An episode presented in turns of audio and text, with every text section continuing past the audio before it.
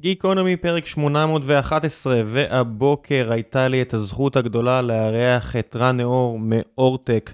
רן נאור מתעסק במיגון כבר 35 שנה, אוטוריטה של ממש, גם בארץ, גם בחו"ל.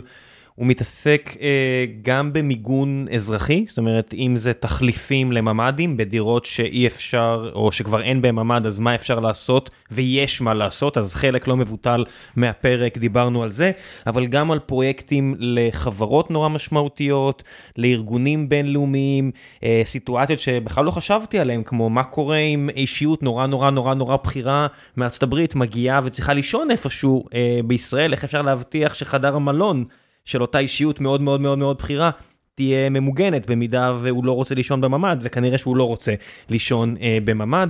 אז על כל מיני נושאים כאלו. זה היה אה, השעה ומשהו הראשונים מהפרק, ואז ה-35-40 דקות האחרונות של הפרק, אה, אחרי שכבר סיימנו, פשוט החלטנו אה, להמשיך, לדבר על משהו אחר, וזה ה-7 באוקטובר.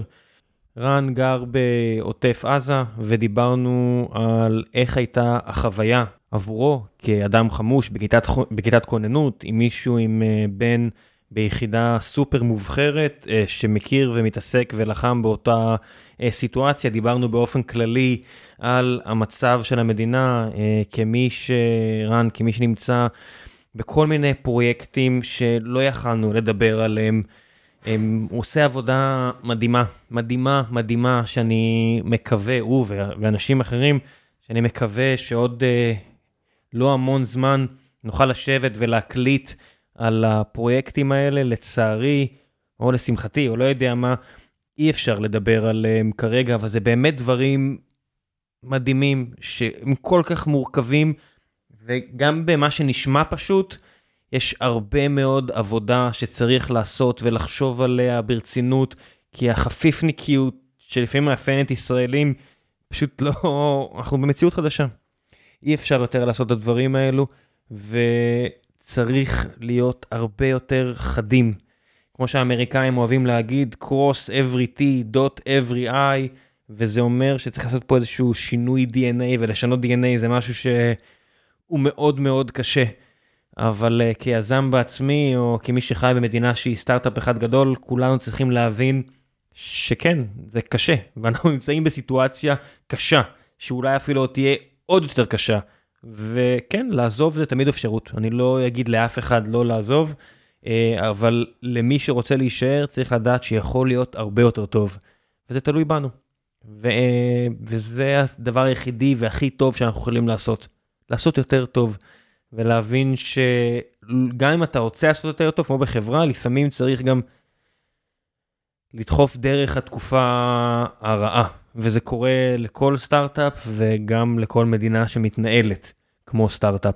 ולפני שנגיע לפרק עצמו, אני רוצה לספר לכם על נותני החסות שלנו לפרק הזה. והפעם זו חברת רייזאפ, שתעזור לכם לשמור על עצמכם ועל משק הבית שלכם מהפן הכלכלי.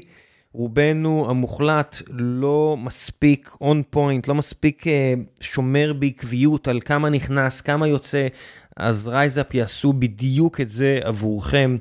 אני סומך על החבר'ה האלה מיובל סמט וכל החבר'ה מתחתיו שהם גם ברמה מאוד גבוהה מוצרית וגם ברמה מאוד גבוהה טכנולוגית כדי לשמור על המידע שלכם. עם הכלים שלהם, הם יעזרו לכם להיות תזרימית חיוביים שזה משהו שהרבה יותר קל להגיד מאשר לעשות, יש להם גם קהילה מדהימה שם, ואולי זה לא יתאים לכם. אז אם זה לא יתאים לכם, תפסיקו. אם תגיעו דרך הלינק אה, שאני אשאיר פה בגיקונומי, חודש ראשון לגמרי בחינם, עוד חודשיים, חצי מחיר, תנסו. הדברים האלה הם קשים, אל תהיו זלזלניים. אם אתם לא מצליחים לבד, תלכו ותשתמשו אה, בכלים שיעזרו לכם לעשות את זה. ועכשיו, גיקונומי 811 עם רן נאור, מקווה שיהיה לכם מעניין.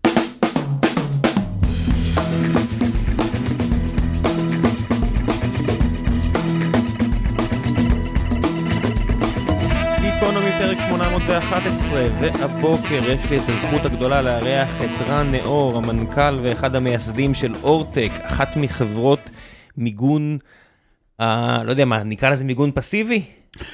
מיגון פסיבי למבנים ומתקנים קיימים. הם עושים את זה כבר 35 שנה, אה? אה, לא 35 שנה, אבל עושים את זה הרבה מאוד שנים, החברה קיימת 17 שנה. אנחנו, 17? ראיתי... 17, כן, אני, אני מתעסק שנים לפני זה בתחום, אבל חברה, את אורטק פתחתי לפני 17 שנה. יש לי כל מיני חבר'ה שנתקלו בך בכל מיני קורסים של אסטרטגיה וכל מיני כאלה, ואמרו לי, איש מרשים בצורה יוצא דופן, קפצו על זה ברגע שראו שאתה מגיע. אני לא יודע מה חושבים, אני כן יודע... אני אומר לך מה חושבים. אוקיי, אז א', א', נעים לשמוע. ו... אבל כן, אנחנו עברנו כברת דרך מאוד מאוד אה, ארוכה, מורכבת מאוד, עם בירוקרטיה ורגולציה שהיא פרק בפני עצמה. אה, שאם נרצה לפתח את זה אז בכיף, אבל אנחנו נמצאים היום במקום של טכנולוגיות פשוטות, אבל חכמות מאוד, שעובדות, עושות את העבודה, ומאפשרות לקחת קיים ולשפר את המיגון, שיביא אותו לרמות מאוד מאוד גבוהות של האיומים החדשים שיש לנו. תגיד, מתי בעצם בארץ היה את השינוי הזה, עם אה, בעצם, שנכנס לשיח ולתודעה הלאומית כל העניין הזה של חדרים ממוגנים? הילד שלי שאל אותי, אם גם כשאני הייתי ילד, בעצמי היה מלחמה וטילים. אמרתי לו, למען האמת, אה, כן, עיראק, המדינה שחלק ממשפחתנו הגיע ממנה, זה היה גם הזדמנות להסביר לו, היא ירתה טילים, אבל אה, לא היה חדרים ממוגנים אז. אתה יודע, זה גרם לי לחשוב שהדבר הזה מתישהו השתנה. ואתה חיית את התקופה הזאתי, אז אתה גם תוכל להגיד, מתי זה השתנה בעצם? שמע, שאלה מדהימה, אתה לא מבין כמה. אתה יודע, אתה מדבר ואני חושב, והשאלה היא מטורפת. כי השינוי קורה בשעות האלה. תקשיב, זה לא יאומן מה שאני אגיד לך, השינוי קורה רק עכשיו, אתה לא תאמין לי. אני נמצא עם חברה בת 17 שנה, אני לאורך השנים, הקמתי אותה מתוך מחשבה של שיפור מיגון לחדרים קיימים, זה ה vision, בשביל זה היא קמה, לפני 17 שנה. התחלתי עם טכנולוגיה של בדים, עם דברים הרבה יותר פשוטים, כי אמרתי שצריכים פתרונות כאלה. ופיקוד העורף והמערכות בחנו את כל השיטות האלה לאורך השנים, אבל אף אחד לא אה, אפשר להם להעלות את המדרגה ולעבור, כי נכון, כי בסוף בטון וממ"ד זה הפתרון הכי נכון. אז אלה הדברים שהכי מתקרבים לפתרון הזה. יש בארץ מעל 700 אלף בתי אב שמסומנים כפערי מיגון, שאין להם. כל מה שנבנה לפני 92, לפני שחוק הממ"דים יצא, הוא בעצם אין לו מיגון. לא מדבר איתך על מוסדי שהוא שוק הרבה יותר גדול. ואז בעצם אמרתי לעצמי, יצטרכו מיגון, כי אני חי בעוטף 20 שנה, אני חי 30 שנה בעוטף, אבל כבר 20 שנה יורים עלינו טילים מדי, מדי חודש. זה לא, זה שגרת חיים, זה לא משהו חדש. ואתה אומר לעצמך, יצטרכו מיגון, יצטרכו מיגון, כי אין, יש פערים, ו, ואתה לא מבין למה זה לא נכנס, ואתה לא מבין למה אתה לא מצליח, ואתה לא מבין. ולכן, מה קרה? ככל שהסבבים האלה התגברו, והאזרחים כבר לא עמדו בלחצים, או אז הממשלה לאורך השנים נשברה, נשברה אני אומר במרכאות, ומיגנו, אתה זוכר את העוטף, מיגנו את שדרות, מיגנו, ואז אמרו, רגע, מה קורה? עכשיו נתחיל למגן את כל אשקלון? רגע, נתחיל למגן את כל אשדוד? זה הרי לא ייגמר, מה עושים? תקציבית, כלכלית, אופרטיבית, איך עושים את זה? ואז הבינו שחייבים להתחיל לתת מענה של שיפורי מיגון למבנים קיימים, כי לא מצליחים כמדינה כנראה לתת כבר את המענה המושלם של ממ"דים. ואז השינוי האמיתי קרה, אני חושב, אם אתה שואל אותי, ממש במלחמה עכשיו. פשוט ככה. גם 92 שאמרת, הרי זה מחובר למה שאני אמרתי לבן שלי, העובדה שירו טילים על ישראל ב-91. כן, אבל אז רק לחדשים. לא לישנים. אבל מה שקורה עכשיו, עכשיו, למה אני אומר לך את זה? אתה שואל אותי שאלה שהפילה לי אסימון עכשיו. ולמה, ולמה אני אומר את זה? אני אומר את זה בגלל, אני אומר את זה בגלל שאני עכשיו קולט, אני במשך אה, שנתיים ימים, יש לי כבר את האישור הרשמי של פיקוד העורף. אנחנו עושים גם עוד הרבה דברים אחרים, נדבר על זה בהמשך, אבל בהקשר הזה של שיפור מיגון לחדר קיים, לקחת חדר קיים ולהפוך אותו במקום כחלופה לממ"ד, כשלא ניתן לעשות ממ"ד. אני רוצה שיבינו, ממ"ד זה הפתרון הנכון והטוב. אבל בהינתן שלא ניתן לעשות ממ"ד, אנחנו הפתרון הכי קרוב לדבר האמיתי, שנבחן ואושר. ואז בעצם אני ניסיתי בכל מאודי, בהמון שיטות, ודרך אדריכלים, ודרך מהנדסים, ודרך יועצי, אה, יועצי מיגון, ודרך אה, כל גוף שהוא קבלני שיפוצים, איפה לא ניסינו לשכנע אזרחים, בואו תתמגנו, בואו תעשו. פניתי לראשי רשויות. ואמרתי להם, חבר'ה, בואו נצא במבצע למגן את העיר שלכם, ולא חייבים איתי, לא חייבים איתי. למגן... יש מתחרים? יש מתחרים בשיטות שונות של איזה פלדות, של כל מיני, של בדים מיוחדים, יש מתחרים, פחות, יותר, כאילו, יותר טובים מאיתנו אין באמת, לא כי זו השיטה שלי, כי באמת השיטה שבסוף, שגם, היא גם מאוד מאוד מומלצת בפיקוד העורף, וביצענו מאות יחידות דיור לעמיגור, לסוכנות היהודית, אנחנו חברה שנחשבת לחברה טובה מאוד ו, ואמינה ומקפידה כמה... מה זה טכנולוגיה שאתה אומר, אתה חוזר על המילה בדים, וזה מקפיץ לא. למי שאומר, מה בדים? אז זהו, בדים לא הטכנולוגיה שיש היום, זאת אומרת, זה, זה לא שם, מזה התחלתי. אני היום עובד עם פלטות של חומרים מרוכבים, זה פלטות שהן למעשה עם חוזק מכני מאוד מאוד גבוה, ש, ששייך לעולמות כבר של הפלדות, ששייך לעולמות האלה, אבל הם קלי משקל מאוד, הם שקופים לשידור וקליטה, כי אם אתה למשל ממגן עם פלדה חדר, אתה בעצם נמצא כמו בכלוב פרדיי. אתה, למה במעלית למשל מומלץ לא, לא לדבר בטלפון סלולרי? כי כל האותות חוזרים אליך ומתגברים. כן. כל, כל העוצמה של הקרינה, של השידור, שלא לדבר על זה שהרבה פעמים אין לך קליטה. הרבה פעמים בתוך שיחה במעלית מתנתקת לך השיחה. ו, ו, ויש חשיבות היום אדירה לשידור וקליטה של סלולרי, ראינו את במערכת, במערכה הזאת, שזה האות חיים שיכלת לשדר ולדבר עם מישהו. אז הטכנולוגיה שלנו היא שקופה לגמרי לשידור וקליטה. היא, היא אדישה לזה. היא קלת משקל, והיא מאוד מאוד מהירה לביצוע ונקייה יחסית. עד כמה זה עמיד? אנחנו נבחנו באיום הכי מחמיר של פיקוד העורף, שאני לא יודע אם אפשר להגיד אותו פה, הוא לא... בוא נגיד האיום הכי מחמיר, אני לא יודע... האיום הכי מחמיר של פיקוד העורף, ועמדנו בצורה מושלמת, וקיבלנו את האישור, וכשאני אומר לך בצורה מושלמת, זה כולל למשל, א', מחליפים חלון ודלת לחלון ודלת של ממ"ד תקני. ומתקינים את זה כחלק אורגני מהיחידה, ואז מחפים את כל קירות החדר, ואם צריך גם את התקרה. בניסוי עצמו, אה, גם מדדו לחץ בתוך החדר. כשאתה עושה ניסוי כזה, אסור לך שהלחץ יעלה מעל איקס אטמוספירות, שאז בעצם אתה כבר יכול להיות נזק לגוף, נזק לאוזניים, נזק למערכות, גם זה נבדק. ואנחנו היינו, בתוך החדר קיבלנו את מה שיש לך פה בתוך החדר עכשיו. רוצה לומר, כלום לא נכנס לתוך החדר. וכשפיקוד העורף... אתה מדבר על, זה, זה חדר, זאת אומרת, גם עכשיו, משהו שהשתנה, אה, ואתה חיית את זה ב-7 באוקטובר, ההבדל בין סייף רום לחדר ממוגן. זאת אומרת, האם אני רק מגן מפני משהו קינטי שעף אליי מהשמיים, או שאני ממגן את עצמי מפני בן אדם שרוצה להיכנס. זאת אומרת, זה שני דברים שונים, שלא היו בתודעה של, אני חושב, של אף אחד מאיתנו, עד לפני ה-7 באוקטובר, אם עכשיו, אתה יודע, יש 15% מהאנשים ששומעים אותנו גרים בארצות הברית, מדינות אחרות. בארצות הברית אין את המחשבה של טיל שיפגע בך, אבל בהחלט יש את ההבנה של סייף רום, של אם מישהו עם נשק רוצה להיכנס, אז חדר בבית או בבית הספר שמונע את זה מהם. האם, האם אנחנו מדברים על דברים כאלה, או שזה לא שם?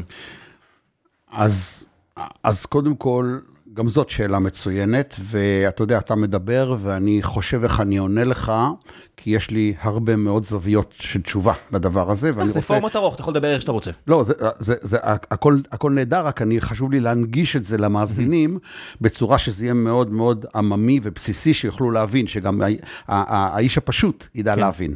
אז אני, אני לכן אומר ככה, קודם כל אני חייב רק לסגור את המעגל של השאלה הקודמת, שבמלחמה הזאת, ברשותך, אני סוגר את השאלה הקודמת, כי עוד לא, לא הצלחנו לסיים אותה. טוב מאוד, טוב מאוד. אה, אה, מה שקורה, ואז מה קרה במלחמה הזאת עכשיו, ובגלל ששנתיים אני, אני, אני בכל דרך שאני רק מכיר, ועם הוצאות של עשרות אלפי שקלים בחודש שיווק, באמת אני אומר לך, עשרות אלפי שקלים, ולא מצליחים למכור. המכירות הן דלות, אנשים, כן, אבל זה לא... ופתאום המלחמה הזאת נתנה לאנשים להבין שאתה או באפס, או ב-97 אחוז פתרון, בסדר? 97 בשבילך זה גם 100. למה אני אומר 97? כי 100, אם ממ"ד הוא 100, נגיד, אז אתה טיפה פחות, כי אתה לא בטון 30 סנטים, אבל אתה פתרון שנבחן ואושר ועמד בצורה דרמטית, עמד בצורה מדהימה, יפה וכו', ועוד מעט נדבר על איזה פרויקטים גם ביצענו במדינת ישראל, שכולם מכירים אותם, רק לא ידעו שהם ממוגנים, ואפשר כן לדבר עליהם. אז בעצם הפתרון הוא, הוא בשעות אלה שאני אדבר איתך, אני קולט מהשאלה שלך, שהשינוי קרה עכשיו. רוצה לומר, לא משנה מה יגידו עכשיו, לא הממשלה, לא פיקוד העורף, לא מעניין אף אחד כלום.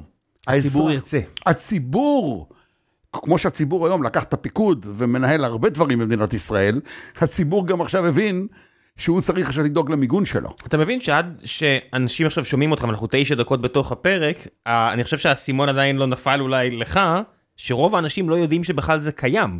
זאת אומרת, רוב האנשים היום, ויש הרבה אנשים בעיר פה סביבנו בתל אביב, שעכשיו חושבים על להחליף את הדירה שלהם, ואני מכיר הרבה כאלה, לא אחד, לא שניים, כי אין להם ממ"ד. זאת אומרת, האפשרות שאתה יכול למגן חדר בלי להרוס ולבנות, שזה משהו שהוא לא אפשרי לרוב המוחלט של האנשים, היא לא משהו שבכלל מישהו ידע שהיא קיימת. אני, אתה יודע, צ, צר לי שהוצאת כל כך הרבה כסף בשיווק וזה לא הגיע, אבל אני מוכן להמר שהרוב המוחלט של האנשים לא יודע שזה קיים בכלל. אתה מרשה לי קצת לגשת גם לפילוסופיה של החיים? בטח. יופי. עם ישראל, בקטע מנטלי, חי מנטלי, החזקת שבר ולא החזקה מונעת. במנטליות שלנו. אנחנו במקום הזה. אתה גדלת, שנגיע לגשר נחצה אותו. הרבה מקומות בעולם מגיעים לגשר שהכל הוכן מראש כבר, התשתית הונחה. אנחנו לא, אנחנו קומבינטורים, אנחנו מאלתרים, אלופי העולם בזה, שלא נתבלבל. אבל אני ביקשתי, ובאתי לרשויות, אמרתי, חבר'ה, בואו לא נחכה. אתם כוח, בואו תצאו ותיתנו לאזרחים שלכם, בואו נצא לפרויקט, ולא חייב להיות עם אורטק. לא חייב להיות אורטק. בסוף תחליטו על חברה אחרת, נגיד, למרות שיהיה חבל, אבל גם בסדר. אבל בואו נעשה מעשה, בואו נדאג שלעם ישראל יהיה מיגון. ולא היה לי עם מי לדבר, אחי. לא היה לי עם מי לדבר. ניסיתי, וכולם נופלים או על תקציב, או על אופרציה, או כן, אבל זה לא הפתרון המושלם שפיקוד העורף מרשה. אבל חבר'ה, מה שפיקוד העורף... זה משהו שאדם יכול, אדם מן היישוב יכול להרשות לעצמו? יפה, אז מכיוון שאתה מדבר על מנעד מחירים שנגיד נע, סתם, לחדר ממוצע כזה, שנבין, אה, בין 100 אלף שקל ל-140 אלף שקל. חדר של תשעה מטרים? חדר של תשעה מטר, כן. עכשיו השאלה, כן תקרה, לא תקרה, יש כל מיני שאלות. והמנעד מחירים הוא בין 100 אלף שקל ל-140 אלף שקל. עכשיו בוא נפרוט את זה. מי חי בבתים שנבנו לפני 92? הרוב המוחלט זה אנשים קשי יום, שלא החיים ככה לא הכי קלים לאף אחד מאיתנו. או ידידי, כל האנשים שחיים סביבך. אתה נמצא בעיר שהנדלן בה הוא אחד מהעשרה הכי יקר בעולם, בעולם. הנדלן פה יקר בצורה מזעזעת, וכל פעם שאני מארח פה אנשים מהעבודה, הם מסתכלים סביב ואומרים, כמה החרבה הזאת עולה? שישה מיליון שקל? כמה זה עולה? ארבעה מיליון שקל? הרוב, לעניות דעתי, הרוב של מרכז תל אביב הוא לא ממוגן. ושווה המון כסף. אז אני רוצה לענות לך על זה. הרוב הזה של מרכז תל אביב, אם תחבר אותו לסך המבנים במדינת ישראל שנבנו לפני 92 ולא ממוגנים, הוא הוא, הוא קטן מאוד. זה בטוח, יחסית יופי. כן. אז לכן, אז לכן מה שאתה אמרת הוא נכון לתל אביב, של אנשים שיכולתם, אה, ידם משגת, הם חיים בבית מדהים וזה, בלי מיגון, אבל הם אחוז קטן. הרוב המוחלט של מדינת ישראל שחי בבתים כל כך ישנים שאין לו, הם אנשים שהיום יום שלהם לא קל, כן. לא קל להוציא סכום כזה. וזה לא שאנשים רק החזקת שבר, כמו שאמרתי, זה גם אנשים באמת לא יכולים. ומפה באנו וניסינו לעודד בעצם איך הממשלה יכולה לתת אינסנטיב, איך היא יכולה לעודד את האזרח הקטן לבוא ולהתמגן. לך דוגמה, שלא יעלה לממשלה כסף. כאילו, כי אתה מחפש רגע איך להצליח להעביר חוקים שיעזרו, כי אני מחפש איך להצליח לעבור. למשל, אתן לך דוגמה, כדי שנפרוט את זה לפרוטות, שלא נדבר באוויר. למשל, בוא נגיד שהממשלה מחליטה, זה מה שפניתי לראשי, חלק מראשי הרשויות, ואמרתי להם, בוא נגיד שאתם כגוף באים, לא רן מאורטק, אני אינטרסנט כאילו, או אני קטן, אבל אתה אימפריה, אתה 300 אלף תושבים. בוא לממשלה, חברים, מי שבשנתיים הקרובות ממגן חדר בעיר שלי, אני מבקש שהוא לא ישלם מע"מ על החדר שהוא מיגן. סתם דוגמה, לא ישלם מע"מ על החדר שהוא מיגן. קיבל הנחה של 17 אחוז. כן. אם אתה לוקח 100 אלף שקל, וואלכ, הרבה כסף? נכון? אז סתם אינסנטיב קטן שאפשר לתת. אני לא מדבר על עוד דרכים שאפשר. כמה זמן תהליך כזה לוקח? חדר כזה, למגן אותו לוקח בין uh, שלושה לשישה ימים, uh, תלוי איזה גמר, כן גמר, לא... שישה ימים? כן. זאת אומרת, אז אין פה עניין גם של למצוא דירה חלופית ודברים כאלה. לא, לא, לא, אנחנו גם עובדים תוך כדי. להגיד לך שהכי כיף בבית באותו רגע לא, אבל זה לא איזה אסון גדול. כולה שבוע. יפה, נכון, פעם אחת כולה שבוע. דבר שני, אנחנו uh, די עובדים בחדר אחד, אבל, אבל גולשים טיפה. רגע, המחיר שציינת, וזה מעניין, כי הדקויות תמיד מעניינות, המחיר שציינת כולל גם את הדלת המשוריינת והחלון? הכל, חלון, דלת מותקנים, ארבע קירות וגמר גבס, פיקס. אתה נכנס לחדר ולא נודע כבא אל קרבו. מי שלא יודע שהחדר הזה ממוגן, לא יכול מרגיש שהוא ממוגן. הכל נראה רגיל, שקעים איפה שהיו, תקעים איפה שהיו. זה דרך אגב אחד הדברים היפים בשיטה שלנו, שהכל נשאר בחדר אותו דבר. אנחנו להבדיל מהרבה שיטות אחרות, שאתה לא יכול בכל מקום לשים חשמל ו- ומזגן ואיפה שאתה רוצה, בשיטה שלנו, אחד לאחד. והדבר הזה הוא... עד כמה אה, הרגולציה מתערבת לכם? הרי כל מי שבנה בית בשנים האחרונות יודע הרי מה היה הקטע, הרבה אנשים החליפו את הדלתות של הממ"ד שלהם בדלת אה, אלטרנטיבית שהיא לא ממוגנת. אם אתה רוצה טופס 4, אתה חייב לשים לא רק דלת מאוד ספציפית, אתה חייב שזווית מחלון תהיה כזאת שיהיה קיר, יש, יש המון רגולציה בישראל שיודע רק מי שנתקל בזה. והנה אתה בא עם פתרון אחר. מישהו מתערב לך מבחינת רגולציה בפתרון הזה? אז זהו, אז מה שקורה ככה, פיקוד העורף בא ו- ו- ואמר כזה דבר, אלה שיטות מאושרות לשיפורי מיגון במדינת ישראל, אתה רשאי להשתמש בהם בהינתן שלא ניתן בשום דרך אחרת לבנות ממ"ד תקני. ואז יש הקלות, כי השיפור מיגון הוא לא דורש קיר ממול, למשל, כמו שיש לך בכל ממ"ד שאתה בונה בית חדש שמחייבים, או זוויות כאלה ואחרות. הוא אישר דלת ממ"ד, חלון ממ"ד תקניים וארבע קירות החדר. והדבר הזה לכן נחסך לך בצורה דרמטית. עכשיו, כשאתה בא, אז קודם כל יהפכו את העולם לראות איך כן ממ"ד בכל זאת, וזה מקשה. אה, אלא מה? האחוז המוחלט של האזרחים הם ולנטיר. כי בעצם אתה היית צריך לבנות ממ"ד תקני. אם אתה מרחיב את הבית ומגדיל אותו נגיד מעל 12 מטר, אז מחייבים אותך כבר לבנות ממ"ד. אבל בן אדם שגר בקומה רביעית, חמישית, שישית, הוא לא הולך להגדיל את הבית שלו, ב... הוא לא יכול להגדיל את הבית הוא שלו. היה שמח, אף אחד לא ייתן לו. יפה, על- לא- נכון, הוא לא יוצא מקולטור הבית, ולכן הוא באופן וולנטיר רוצה למגן בשיטה שפיקוד העורף אישרו. ואז אין לנו, אנחנו באים עם כל האישורים, כי עברנו את, עברנו את הניסוי, אנחנו עם האישורים של פיקוד העורף, ובאים לחדר שלו, ונותנים לחדר הזה מענה מיגוני. עכשיו, הרבה פעמים אנשים, אה, אה, למשל, קשה להם לחיות עם דלת ממ"ד בשוטף של הבית. זה מעיק? יופי, אז למשל אני, אנחנו מנסים לשכנע אותם, לשכנע אותם, מציעים להם, הדלת ממ"ד היא תהיה normally open, היא תמיד תהיה פתוחה, ונרכיב לך דלת עץ לשירות היומיומי של הבית, רק בחירום. סגור את הדלת ממ"ד שלך ותישאר, יש כל מיני אלטרנטיבות, יש גם כל מיני פתרונות, יש בתים של VIP, בתים של, של אה, מקומות שהחלונות למשל, הם כל כך מושקעים ומיוחדים, שיש לנו פתרונות שאתה מתקין מאחורי חלון קיים, ואז זה לא חלון פלדה רגיל, זה חלון זכוכית מיוחד מאוד, שמותקן במערכות מאוד רגישות של מדינת ישראל וכו' וכו', אני לא נכנס לזה פה עכשיו. אנחנו מציעים את זה לאנשים, והרבה אנשים, בגלל שזה וולנטיר, בגלל שהם מתנדבים למגן את החדר שלנו, לא חייבו אותם, אז אין רגולציה. ואין רגולציה, ואני מראה להם את החלון עובד, אני מראה להם ניסויים חיים, יש לי במח... במחשב שלי יש ניסויים חיים, מצגות מדהימות של ניסויים אחד לאחד חיים, כי אנחנו עושים המון ניסויים, עם הצבא ובכלל. ואני מראה להם בעצם חלון כזה, איך הוא נראה במציאות, שהוא עובר פיצוץ, הנה תראו, אתם יושבים בתוך החדר, הנה מצלמה, שמראה לכם מה קורה בתוך החדר, ואנשים מקבלים החלטות. והם... אתה יודע מה יושב אבל לכולם בראש עכשיו שהם שומעים את הסיפור הזה? הסיפור משדרות של הילד עם הרסיס. אני פה אגיד משהו על דעתי ברשותך, הוא לא מוסמך לכלום. אני בטח שלא מוסמך, אז אני לא יודע להגיד אפילו אם מה שאתה אומר זה נכון או לא. אני, אני כן אגיד את ההיגיון הבריא שלי אחרי המון שנים בעולם המיגון, בסדר? אין 100 אחוז, נתחיל מהסוף. אין 100 אחוז. אם אתה רוצה 100 אחוז, שאין, במילא, עובי החלון שאתה צריך, כי מה שקורה ככה, עוד טיפה רקע, שאנשים יקבלו קצת יותר תוכן מקצועי, אה, שבצורה שאפשר להנגיש אותה, שיבינו אותה. כשאתה עושה פיצוץ, יש לך לעולם רסיס חריג. לעולם יש את הרסיס החריג. ההוא שקיבל את הזווית, את המהירות, את הגודל, את השייפ, שכשנפגש במענה המיגוני השוטף, זה לא הספיק.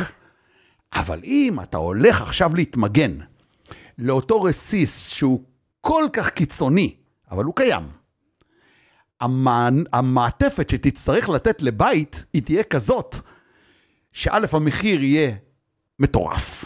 דבר שני, הרבה מערכות לא יוכלו להזיז כמעט, כמו חלון, כמו דלת, כי... התנועה מוגבלת. ומה הסיכוי שרסיס כזה יהיה קיים? ולראיה, תראה כמה מאות אלפי טילים נפלו, וכמה אתה מכיר שנפגעו בתוך ממ"ד. אם בסוף בסוף בסוף אתה פורט את זה, בסוף בסוף. אני מכיר רק את הדוגמה ההיא, שאני חושב עליה, אני לא מציין את השם כי זה ילד קטן וזה כואב, אבל אנשים יודעים על מה אני מדבר. ובוא נגיד שיש עוד משהו, אז הוא, כל כך ספור שאפילו אתה, שאתה כל היום בתוך התקשורת, אתה לא מכיר, כי אין. כי כמעט ואין.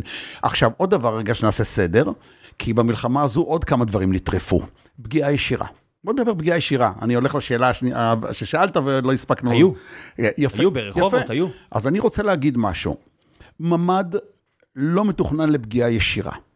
ממ"ד מתוכנן לפגיעות קרובות. הסיכוי שיפגע פגיעה ישירה ב- ב- ב- ב- ב- באותו אזור מוגן, הוא, הוא, הוא קיים, הוא קטן מאוד מאוד מאוד. עכשיו, אם אתה רוצה שתהיה מענה לפגיעה ישירה לעוצמות של הדברים האלה שמגיעים לגוש דן, לא מדבר איתך על עוטף עזה וכו', כן.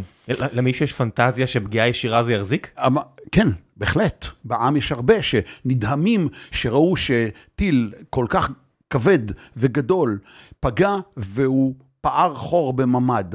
כי אם אתה רוצה שזה לא יקרה, אתה צריך לייצר עובי קירות שהוא בדמיון שלך. אני לא יכול להגיד אותו עכשיו מבחינת... כן, אבל מה יעזור לך, זאת אומרת, זה קצת כמו סרט מצויר, מה יעזור לך שהב- שהחדר הזה מחזיק אם שאר הבניין נעלם?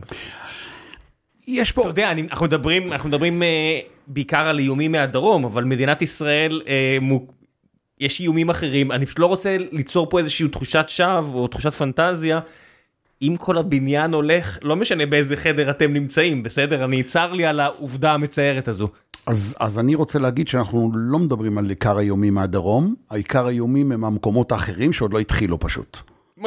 משגרים אלינו, מתחילת המלחמה הזו. כן, זה, כן. שאנחנו, זה שאנחנו מצליחים אה, לתפוס את זה, אבל משגרים אלינו מתימן. אז, אז א', נכון, נכון, נכון. זה לא סודות, זה עוד לא- רק הם עוד, נכון.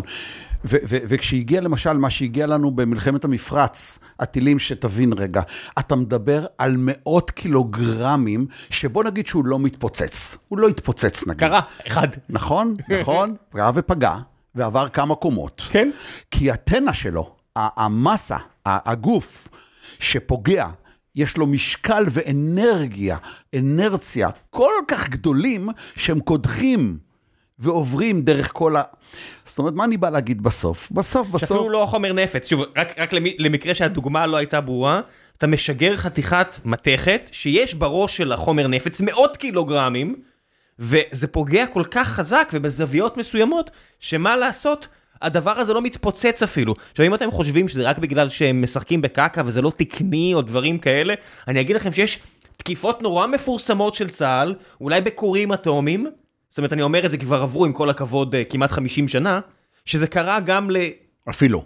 זה קרה שם. אפילו זאת אומרת, מי שם. שיודע, יודע על מה אני מתייחס, זה, זה לא תמיד מתפוצץ הדברים האלה, זה פשוט מראה כמה העוצמה הקינטית של אנרגיה היא כל כך משמעותית. נכון, ולכן, ולכן, אנחנו צריכים רגע לקבל פרופורציות. ופה אני אומר, זה המקום רגע גם לעצור ולנשום. ובוא נעשה חושבים רגע. מה הסיכוי שיעוף כזה דבר עשרות קילומטרים באוויר, ויפגע בדיוק בשלוש על שלוש מטר שאתה יושב בבית שלך, בקומה רביעית, ב... לא שהוא לא קיים, אבל הוא כל כך אפסי, הוא כל כך קטן מאידך. הסיכוי שיפגע 100 מטר מהבניין, 400 מטר מהבניין, 500, הוא קיים, קיים יותר. אז 99.999 אחוז, אנחנו ממוגנים כשאנחנו ממוגנים. אז א', חייבים לכן לקחת חללים קיימים ולתת להם מענה מיגוני שבו אנחנו נרגיש בטוחים ונקבל באמת מיגון לרמות הכי גבוהות שאנחנו יודעים. יש חדרים שאתה מגיע אליהם ואתה אומר, לא יעבוד? יותר מזה, יש חדרים, אני לעולם, אני, ואני חושב שאנחנו החברה היחידה, אבל אני אומר בזהירות, שלעולם, לפני כל עבודה שולחים קונסטרוקטור שלנו, שיאשר את הבניין, קודם כל. מה זה קונסטרוקטור ארכיטקט? קונסטרוקטור, אני אדריכל, לא יודע מה זה... אדריכל מהנדס קונסטרוקטור, שבוחן את הבניין בעיניים. כל ש- הבניין? את, ה, את, ה, את החלל. את המבנה, אוקיי. נגיד, כן, את כן. המבנה. הוא בא, תראה, היו מקרים לפני כמה? כמה חודשים? שנה אולי? שבניינים שנפלו ב... ב, ב, ב, ב לא, מפ, לא מפצצות, לא מפיגועים, לא מ, מטילים שקרסו. חולון פה. נכון, בחולון, יפה. אז אני שולח את הקונסטרוקטור שלנו, שיסתכל ויאשר שהבניין הזה כשיר לשאת מענה מיגוני. עד עכשיו היה בניין אחד שהוא חזר ואמר לנו, לא מאשר לכם. הבניין כבניין. כן, יש מאות מבנים בגוש דן שמהנדסי העיר סימנו אותם בתור בניינים מסוכנים. יש 20 ומשהו בניינים שנבנו עם פלקל ב- בתל אביב בלבד. 20 ומשהו. גם בשכונות ממש טובות, גם בניינים ממש יקרים. כי מה לעשות, פעם זו הייתה טכנולוגיה כזו. אני לא חושב שאתה, נגיד שמה- שהקונסטרוקטור שלך ייקח את האחריות על זה. אז, אז, אז קודם כל הקונסטרוקטור שלנו מגיע, הוא איש מקצוע מהשורה הראשונה, הוא גם יועץ מיגון בכיר מאוד. כן, חשוב, חשוב להגיד, למי שלא מבין, אורטק לא עושה, ותכף נגיע לדברים אחרים, היא לא עושה רק את הדבר הזה. ממש אתם לא. עובדים, זה לא ה main, אתם עושים מיגונים ברמת המדינה, ואולי תכף נדבר על זה. כן. זאת אומרת, הידע שלכם מגיע מפרויקטים טיפה יותר מורכבים, מאשר למגן חדר של תשעה מטר בבניין ישן. הרבה יותר מורכבים, כן. לא טיפה, כן. ו- ו- ואז, אנחנו, ואז אנחנו אומרים, קודם כל שולחים קונסטרוקטור שבוחן ואומר, חברים, הבניין הזה ראוי להתמודד עם העומס שהוא אמור לקבל, ועכשיו אתם יכולים לבצע עליו התקנה. ואז אנחנו באים ו- ואנחנו בוחנים את החדר הכי נכון למשפחה. דרך אגב, לא תמיד זה יהיה הכיוון. לפעמים אתה בא למשפחה ויש ילד אוטיסט, יש ילד עם פיגור, יש מבוגר, שקשה, אתה מבין... כולנו על איזשהו ספקטרום, אתה יודע, יש אנשים שהם פשוט הרבה יותר לחוצים מאחרים, מה לעשות, זה לא תתמודדו. הלכתי רגע למקום של קושי אמיתי, רגע לשנע כן. את הבן אדם. ואז אתה אומר, חבר'ה, זה אולי לא החדר הכי נכון מבחינה מיגונית, אבל אותו לא תספיקו להוציא בזמן אמת. אולי נעשה אותו. אתה חושב איתם על החיים שלהם שעה אחרי שאתה הלכת. אני בא ממגן והולך, הוא צריך להישאר ולחיות עם זה. תגיד, יש אפשרות למגן למשל חדר אמבטיה? לא, לא. אתה לא תמגן מקומות שיש בהם חרסינות, שיש בהם זכוכיות, שיש בהם ברזים, כי כל הדברים האלה יעופו פשוט מגל ההדף, גם אם מיגנת, עדיין זה מקבל תדר. לא בכדי בממ"ד מבקשים לא לתלות מראות ולא לתלות דברים על הקירות, ש... כי זה, גם הקיר בטון הגדול הזה מקבל תדר שזורק את מה שיש עליו. כן, אולי יום אחד אני אביא לפה מישהו שמתעסק ויסביר בדיוק מה ההבדל בין חומר נפץ מרסק לעודף, לכל מה שקורה בעצם בזמן פיצוץ. יש לי נכון. איזה מכר שדיברנו עליו קצת לפני, אה, מי כן. שהייתי בצוות, שנחשב לאחד המומחים אה, למיגון של כלי רכב, אולי אני אביא אותו, אשכנע אותו יום אחד לבוא לדבר פה. אה, הוא קצת עסוק עכשיו נראה לי, אבל אה, בזמן אחר. אז חזרנו, מיגונים. אז, אז, אז אני, אני רגע רוצה לתת לך קצת נתונים אה, מעניינים לחיי המשפחה השוטפים מעוטף עזה. קצת דברים ככה שלמדנו בחיים.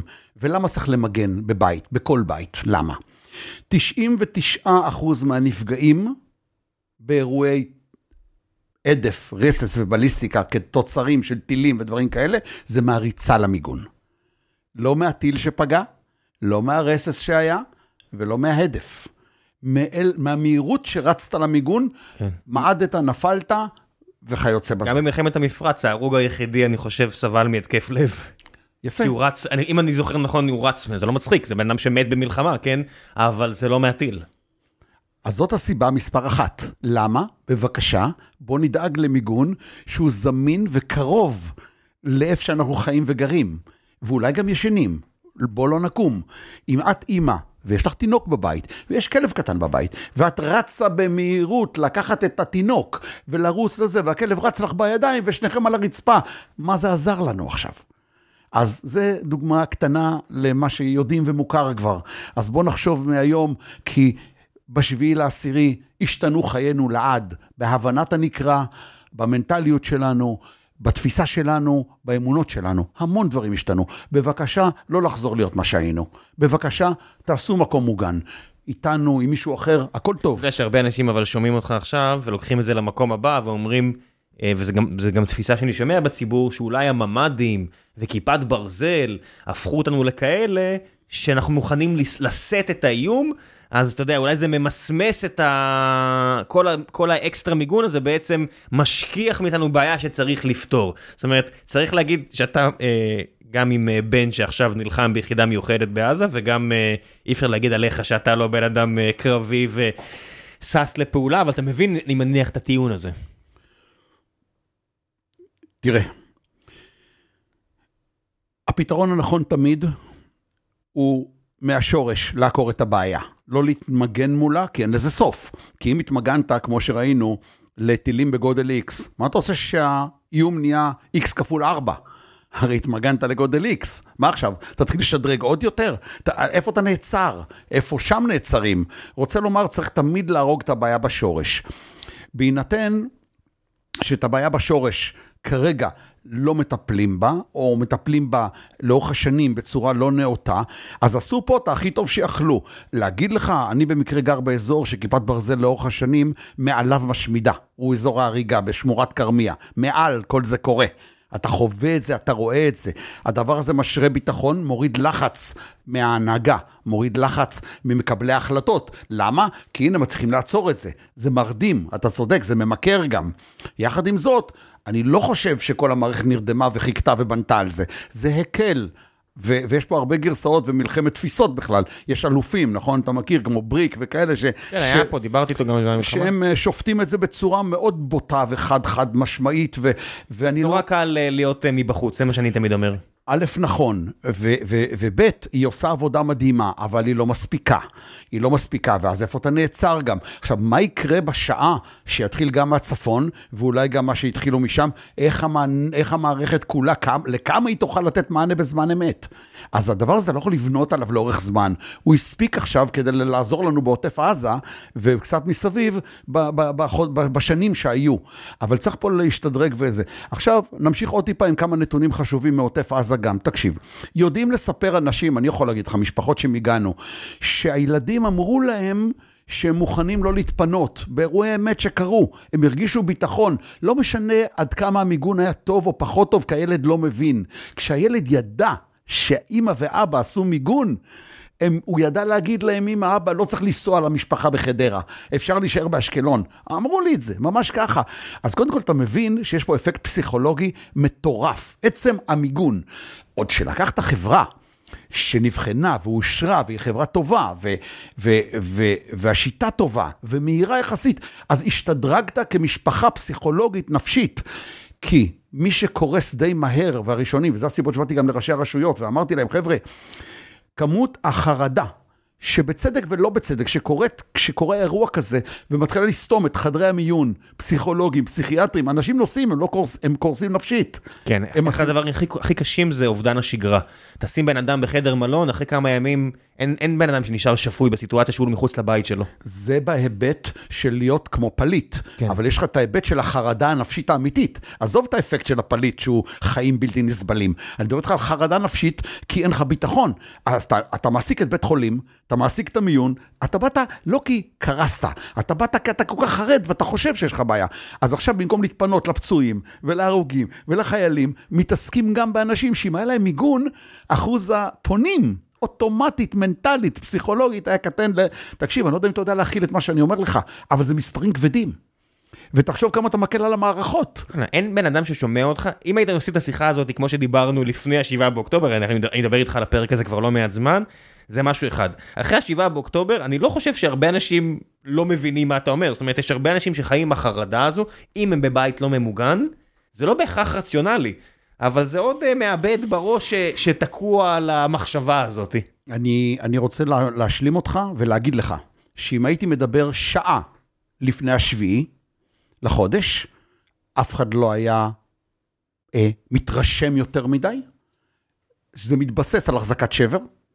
היו מדברים שזה חשוב, שמעת מה הבחור אמר? זה ביום שישי היו יושבים בשולחן, כל אחד היה אומר את דעתו, אבל לא היו משנים כלום, לא היו עושים. אני אומר לך בצער רב, זה מנטליות, ואני מבקש היום מכולם, חבר'ה, בואו תבינו, השתנו הדברים, והם השתנו לעד. כי אם הפתרון, אם לא נגמור את הסיפור בגבולות, גם בצפון דרך אגב, שלא נתבלבל, זה, זה ימשיך. אבל בסרט הזה היינו פעם אחת, בבקשה לא לחזור אליו. עכשיו צריך לעשות מעשה. ועכשיו אנחנו חוזרים לסיפור שלנו, איך עושים ומה עושים. יש שיטות, יש דרכים, ובואו בבקשה נדאג. אתה יכול לדבר קצת על הטכנולוגיה, זאת אומרת, ותכף נעבור גם לפרויקטים אה, הנדסיים גדולים יותר שאתם אה, לקחתם חלק בהם. הטכנולוגיה עצמה, אם היא כל כך קרובה ל... לממ"ד, אז למה ממ"ד? זה עניין של עלויות, שבטון יותר זול מאשר דברים יותר חכמים? נתחיל מהסוף. ממ"ד נכון יותר, למה? ות... כי זה בטון 30 סנטים עובי, עם רשתות, אה, עם רשתות ברזל, אה, שמתוכננות ומונחות בצורה נכונה. הוא נותן גרעין קשיח מאוד, בריא מאוד, עוטף ונכון, עם חלון ודלת. וכשאתה בונה גם בית, זה בסוף הכי זול. כי בטון זה דבר זול. יחסית, כן. ואתה כבר בונה.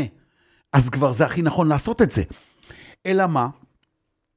מעל 700 אלף בתי אב, כמו שכבר אמרתי, יודעים, אני אומר לך שקיימים הרבה יותר היום, אבל יודעים שאין להם, פשוט אין להם. אז איתם אנחנו מתעסקים. כי איפה שאפשר ממ"ד, עכשיו מי שיש לו בית קרקע, ויכול לבנות ממ"ד, אז זה גם הכי נכון. לפעמים יש לך בית קרקע ואתה לא יכול לבנות מה ממ"ד. לגבי משרדים נגיד? במשרדים, אתה, אתה, יש לך ממ"קים בדרך כלל, שזה מרחב מוגן קומתי, ושם מתרכזים. עכשיו, אם יש משרד, ואנחנו עושים לא מעט כאלה, שיש לו חדרי שרתים, בתוך המשרד, ששם המוח של כל החברה, יש לו חדרי אנרגיה, יש לו חמ"ל שמשם מתנהל העסק, והוא חייב רציפות תפקודית. הוא אומר, אם קורה לי פה אירוע ונופל לי טיל 100 מטר מהבניין שלי, אני אומר לך שלעוצמות של הטילים שיפלו פה, הרבה מאוד קירות לא יהיו בבניינים, הרבה מאוד חלונות לא יהיו בבניינים. אז אם יש לך מקום שאתה רוצה להבטיח את הרציפות התפקודית שלו, או לשמר את החומר הרגיש שיש בו, נגיד שכל המוח של החברה, ה- ההייטק, נמצא בחדר מסוים, שם מתרכז כל ההגירה, הארכיון, כל ה... אתה רוצה להבטיח אותו.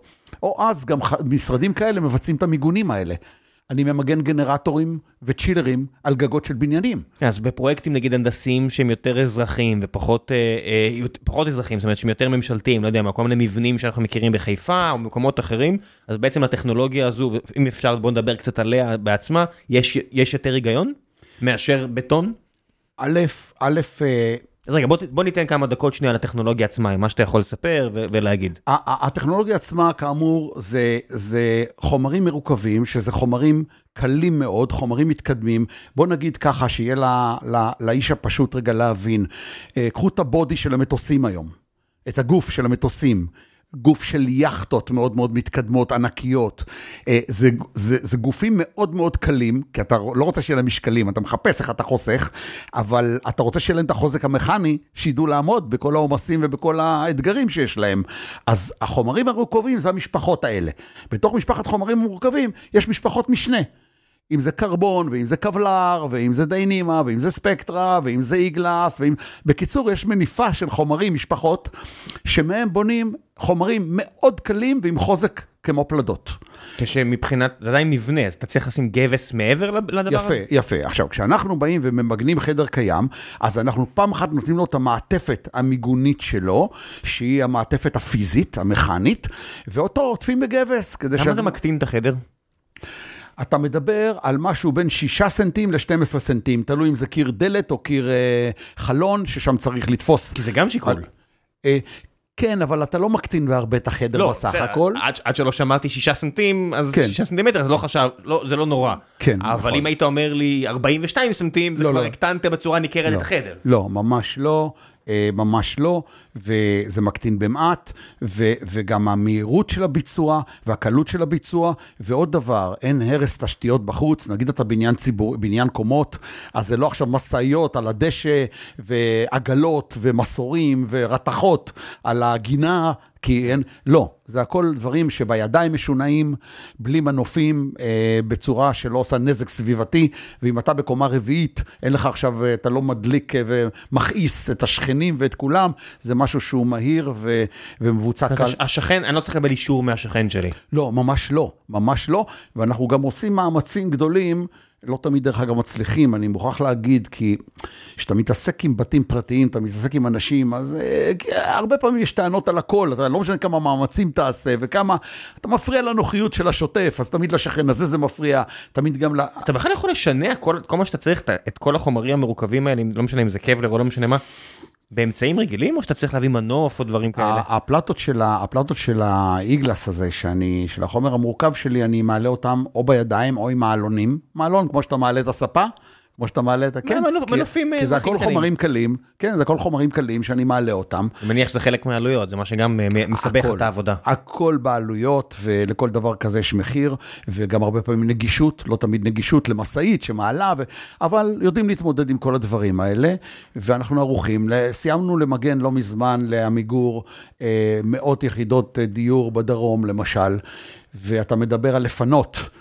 מהחדרים כל, כל שבוע כמה משפחות ולהחזיר אותם בסוף שבוע וככה עוד, אה, כאילו אופרציה שלמה ומאוד מאוד אה, מסודרת ומובנית, שעשינו את זה בהצלחה רבה וסיימנו כמה חודשים לפני התאריך יעד. הטכנולוגיה והידע האלה, מעבר לדברים שקורים בחודש האחרון, שירתו את, את החברה או את ישראל במקומות אחרים? בוודאי. ספר קצת על מקומות שבהם אה, ההחלטה לא הייתה פשוט לבטן.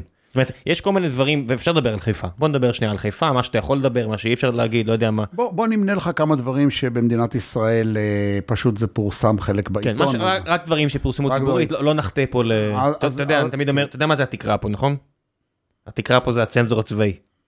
אני לא צוחק. כן. אה, אוקיי. הצנזור הצבאי זה קומה שלוש בבניין הזה, אז הכי גרוע, אני אומר, אם, אם נגיד שטויות, הם ידפקו עם המקל של המטאטא ויצעקו עלינו. אז, אז, אנחנו, אה, אז אנחנו מיגענו לא מעט פרויקטים במדינת ישראל של, אה, אה, אם זה חדרי שרתים, אם זה חדרי שרתים בגופים מאוד מוכרים וידועים, אני קצת אמנע משמות, אבל אני כן אגיד מה עשינו, בסדר? כן, כן. סוויטה מלכותית של אחד המלונות המובילים, ששם ישנים... מי שישן? רמי דרג שמגיעים, אז בגלל זה פורסם בעיתון, אבל אני עדיין רוצה להימנע. אנש- אנשים, ש... כן, אנשים מה- שבאים ארצה, לא משנה מדינות, אז הם אומרים, אני רוצה לפחות לדעת שאני יושן במקום שלא משנה מה, בטוח. הוא לא רוצה מנחים ומחייבים שאם לא יהיה מיגון מהסוג הזה שביצענו, הם לא יישנו שם. זה לא שהאיש יש לו בעיה, זה הגופים שעוטפים אותו, הגופים ביטחוניים, מחייבים שזה ייעשה. וואלה, זה מסוג הדברים שאני מניח שכמוני, אף אחד מהמאזינים לא חשב בכלל שזה צורך. אה, זה לא רק צורך, זה מבוצע, מפקחים על זה גופי ביטחון. אה, ביצענו את זה, הגיעו לביקור פה בשנים האחרונות כמה נשיאים רמי דרג, כולם שם. כולם רואים, בחודש וחצי האחרונים, מזכיר המדינה האמריקאי נמצא פה על המטוס, הוא צריך לישון איפשהו, חבר'ה. כן. הוא לא צריך לרוץ אה, לממ"ד אה, באמצע הלילה, זה לא בא לו כנראה. ואני, ואני מדבר על הקצה של הקצה מעליו, ששם ישנים, ואחרי זה חדרי שרתים של מוסדות כבדים מאוד במדינת ישראל, שחייבים להבטיח שהם ימשיכו ויישמרו. מדבר איתך על אה, מוקד ארצי של מד"א, כולו ממוגן בטכנולוגיה הזאת. אה, כדי להבטיח רציפות תפקודית שלו בכל מצב. מדבר איתך על גופים של אה, תחבורה עצומים במדינת ישראל, שאתה חייב להבטיח שמרכז העצבים שלהם פועל בחירום, כי אם, כי אם יכלו, אז בנו את זה מתחת לאדמה, או בנו את זה בתוך מקלטים, אבל בהינתן שלא יכלו, בהינתן שהמקום הזה קיים, אבל אתה חייב להבטיח את הרציפות, מה תעשה? הוא בקומה שלישית, רביעית, חמישית, עד שבעוד כמה שנים תעביר אותו. בינתיים אתה חייב להבטיח את השרידות שלו, אתה חייב להבטיח שהוא ימשיך בחירום לעבוד. אז כל המקומות האלה, מיגענו, מדבר איתך... איפה מביאים את החומרים? הכל, הכל מיוצר בארץ, הכל מיוצר, הכל, הכל פיתוח מקומי, זה, זה פיתוח. מה?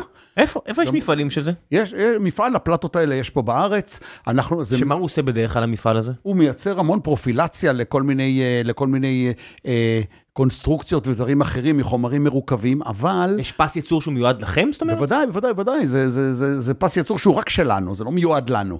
הוא רק שלנו, כי זה פיתוח שלנו, וזה עבר ניסויים, הרבה מאוד ניסויים, זה גם עבר ניסויים לבליסטיקה, כי עד עכשיו, אתה יודע מה, אתה מחזיר אותי רגע לשאלה שלא ענינו עליה קודם, שכחנו ממנה, שדיברת על סייף רום לא, אל ומיגון. התכוונתי לחזור לזה. אה, אוקיי, לא ידעתי הנה, שאתה... הנה, לא, הנה. לא ידעתי שאתה זוכר. לא, אל תדאג, אני זוכר. לא, כי זה- זה משהו שיושב בראש להרבה אז אנשים. בוא נעשה גם בזה קצת סדר. בוא נעשה גם בזה כן. קצת סדר. יש הדף, יש רסס ויש בליסטיקה, אוקיי? בליסטיקה זה ירי של כלי נשק. אני מדבר בשפה שהאנשים מן היישוב ידעו להבין. בליסטיקה, אתה אה, יורה עם M16, אתה יורה עם אקדח, אתה יורה עם קלצ'ניקוב, זה צריך לעמוד בקטע בליסטי. קטע, פלטה שיודעת לעמוד בבליסטיקה, מיגון שיודע לעמוד בבליסטיקה, לא בהכרח בכלל ידע לעמוד בהדף. לא בהכרח, כי כשבא קליע וקודח חור נקודתי במהירות מאוד מאוד גבוהה, הוא מתמודד עם סוגיה אחרת של התנגדות, מאשר בא גל הדף ודוחף את כל הקיר פנימה, ו... ובכלל צריך פה להתמודד עם גמישות, לתת גמישות גדולה, חוזק מכני מאוד כבד ומאוד גדול, ומשקל קל מאוד, כי אחרת איך תשים אותו בקומה גבוהה? המ- אז אמרנו סייף רומס בארצות הברית, הרבה מקומות אחרים בעולם, כולל ארצות הברית, מתמודדים עם אסונות טבע, כמו רעידות אדמה, ושם דווקא הביטון הרבה פחות טוב ממבנים שהם גמישים, אלסטיים, ויש אה, כמה שכבות עם ריק, לא ריק, אבל עם מרווח ביניהם כדי לתת להם לנשום ולנוע, אחד- בזמן, הר... בזמן הרעידות. אחד הסיבות, נגיד, שסתם, לוס אנג'לס, שאתה בא לשם, כמעט כל הבנייה, אין בטונים, כמעט הכל, הכל קל. הכל זה בנייה קלה, קונסטרוקציות עץ, שלד עץ. שלד פ- זה הסיבה פלדה. שסן פרנסיסקו נשרפה, אתה יודע, כי, פעם. כי, כי, כי עיקר הבעיה. נכון, כי הכל עץ, ו, נכון, ו, ו, ואז כשאתה בעצם רוצה סייף רום, סייף רום למה? סייף רום לפריצה אלימה, סייף רום לאסונות אש, בוא נגיד שיש לך אסון אש, אסון אש לא יישאר מהבית כלום. מה אתה מבקש מהסייף רום? שכשפרצה האש ואתה הולך להיכנס לאוטו ולברוח, אתה תזרוק לתוך החדר הזה את כל הנכסים שלך, תמונות יקרות, פסלים. וואלה, לא חשבתי על זה, זה המשמעות? תקשיב, בוא, בוא, בוא, בוא, נפרוט. בוא נפרוט לך את זה. אתה עכשיו, אה, אה, הרמנו משהו, אז בוא נדבר על זה. עכשיו נדבר על אש. עזבנו רגע את המצוקות שלנו, הלכנו לעולמות אחרים בעולם. יש מקומות שהם עתירי שריפות, בתוך יערות, בתוך זה... לא, לא, ב- צור, למה? אפילו אצלנו. אני לא מבין, עכשיו, עכשיו נפל לי האסימון, החדר הזה שאתה ממגן אותו. אם יש שריפה בבית, פתאום יש לי חדר שאני יכול אה, לזרוק הכל ולרוץ? אז, אז מכיוון, מכיוון שאת אזרחי ישראל, את חברות הביטוח וכו', לא מעסיק כרגע בהתייחסות העניין של האש נקודתית לחדר שאני ממגן, כי אם יבואו ויגיד לי, רן, תן לי גם מענה מוחלט לשריפה, אני משדרג בדקות את החומר גלם שלי, שגם לשריפה אה, טוטאלית, הוא ידע לתת מענה. עכשיו בוא רגע, כמה זה מייקר את העסק? הוא מייקר. לא, תן, תן, אתה יודע, אנשים שומעים אותנו עכשיו רוצים לשמוע פרטים. נגיד ב-20 אחוז. אוקיי. נגיד ב-30 אחוז. לא סדר גודל. כן, אבל אני רוצה רגע ללכת איתך חזרה, צעד אחד, כי אתה רגע קפצת קדימה, אבל בוא נסגור מעגל שלא לגמרי שייך לנו. יש לך מקומות בעולם שחיים שם אנשים בתוך יערות, עם בתים יוקרתיים בטירוף. זה אנשים מבוססים מאוד. יש להם נכסים מטורפים, אוס, אה, אוס, אוספי אומנות של תמונות של מיליארדים, של מיליונים, פסלים, אה, כל מיני אגרטלים ישנים, אה, עתיקות. פרצה שרפה, היא מתקרבת. הם צריכים להיות, הם evacuated, הם הולכים להיות מפונים, הם יודעים, כי הרשויות כבר מודיעות. הם רוצים לשים באוטו כל מה שהם יכולים, אבל אני אומר לך, בוא נעשה להם סייף רום, יזרקו פנימה מהר את התמונות, את הקדים העיקריים, את הנכסים העיקריים, סגרו את הדלת, סגרו את החלון של החדר הספציפי הזה, ותברחו. כי כשתחזרו אין בית, אבל עומד הסייף רום הזה מחכה לכם. תפתחו אותו, קחו את הנכסים שלכם, ותלכו לבית חדש. אז זה משהו שהוא... מדהים, לא חשבתי בכלל על העניין שיכול להישאר, אתה יודע, אחוזה כזאת מאליבו עולה באש, כמו שקרה וראינו. זה פיתוח ופ- ש... ופתאום נשאר רק חדר אחד. זה פיתוח שיש לי אותו, זה פיתוח שאני כבר שמה. רק עוד לא הגענו לממש אותו, כי התעסקנו עם פה, עם הדבר הזה.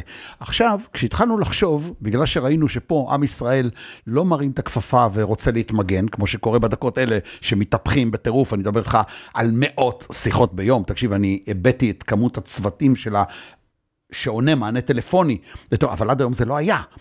ואז חשבנו, לאן עוד הולכים? לאן עוד מפנים את חרטום הספינה? כי הידע שלנו הוא גדול, היכולות שלנו הם מצאו, ואיך פונים לאוכלוסייה שתסכים ותרצה. רגע, אבל בוא נחזור שנייה לסייף רום. זאת אומרת, אה, אז אמרת, יש בליסטיקה. אז רגע, אז כן, אז, אז אמרנו, אז אמרנו אש. אז אם בליסטיקה, אז זה צריך להיות פאנלים מסוימים. הפאנלים שלנו, להבדיל דרך אגב מכל השיטות האחרות, יודעות לתת גם מענה בליסטי.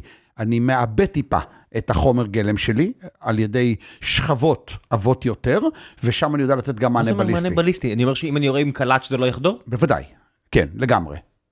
לא, וואלה. כן, כן, בקלות. זה מייקר, אבל אני עושה את זה, בקלות, כן. ובמשקלים שהבניין יכול להחזיק, כן. אז אם יבוא בן אדם ויגיד לי, תמגן גם לבליסטיקה, אנחנו שם לגמרי. אבל לא יותר מקלאץ'. אה, הרבה יותר מקלאץ'. זה בסוף הכל. עכשיו, דרך אגב, פה אתה גם עובר למשפחות חומרים אחרים. אני למשל ממגן, סתם דוגמא, אני רוצה לשאול- משהו, רגע, שנייה, אני רוצה לשאול פה משהו נורא ברור. כי לי יש חבר שמחבלים ניסו להיכנס לו לבית באחד מהיישובים. כן. בסוף הם לא ירו רק קלאץ', הם ירו טילים, RPGs, נכון. על על חדרים. ל-RPG זה לא רלוונטי. ל-RPG אתה לא אבל יכול... ממד- מה- עמד ב-RPG בחלק מהמקרים, להבנתי. זה הגיוני בעיניך? כמי שמבין?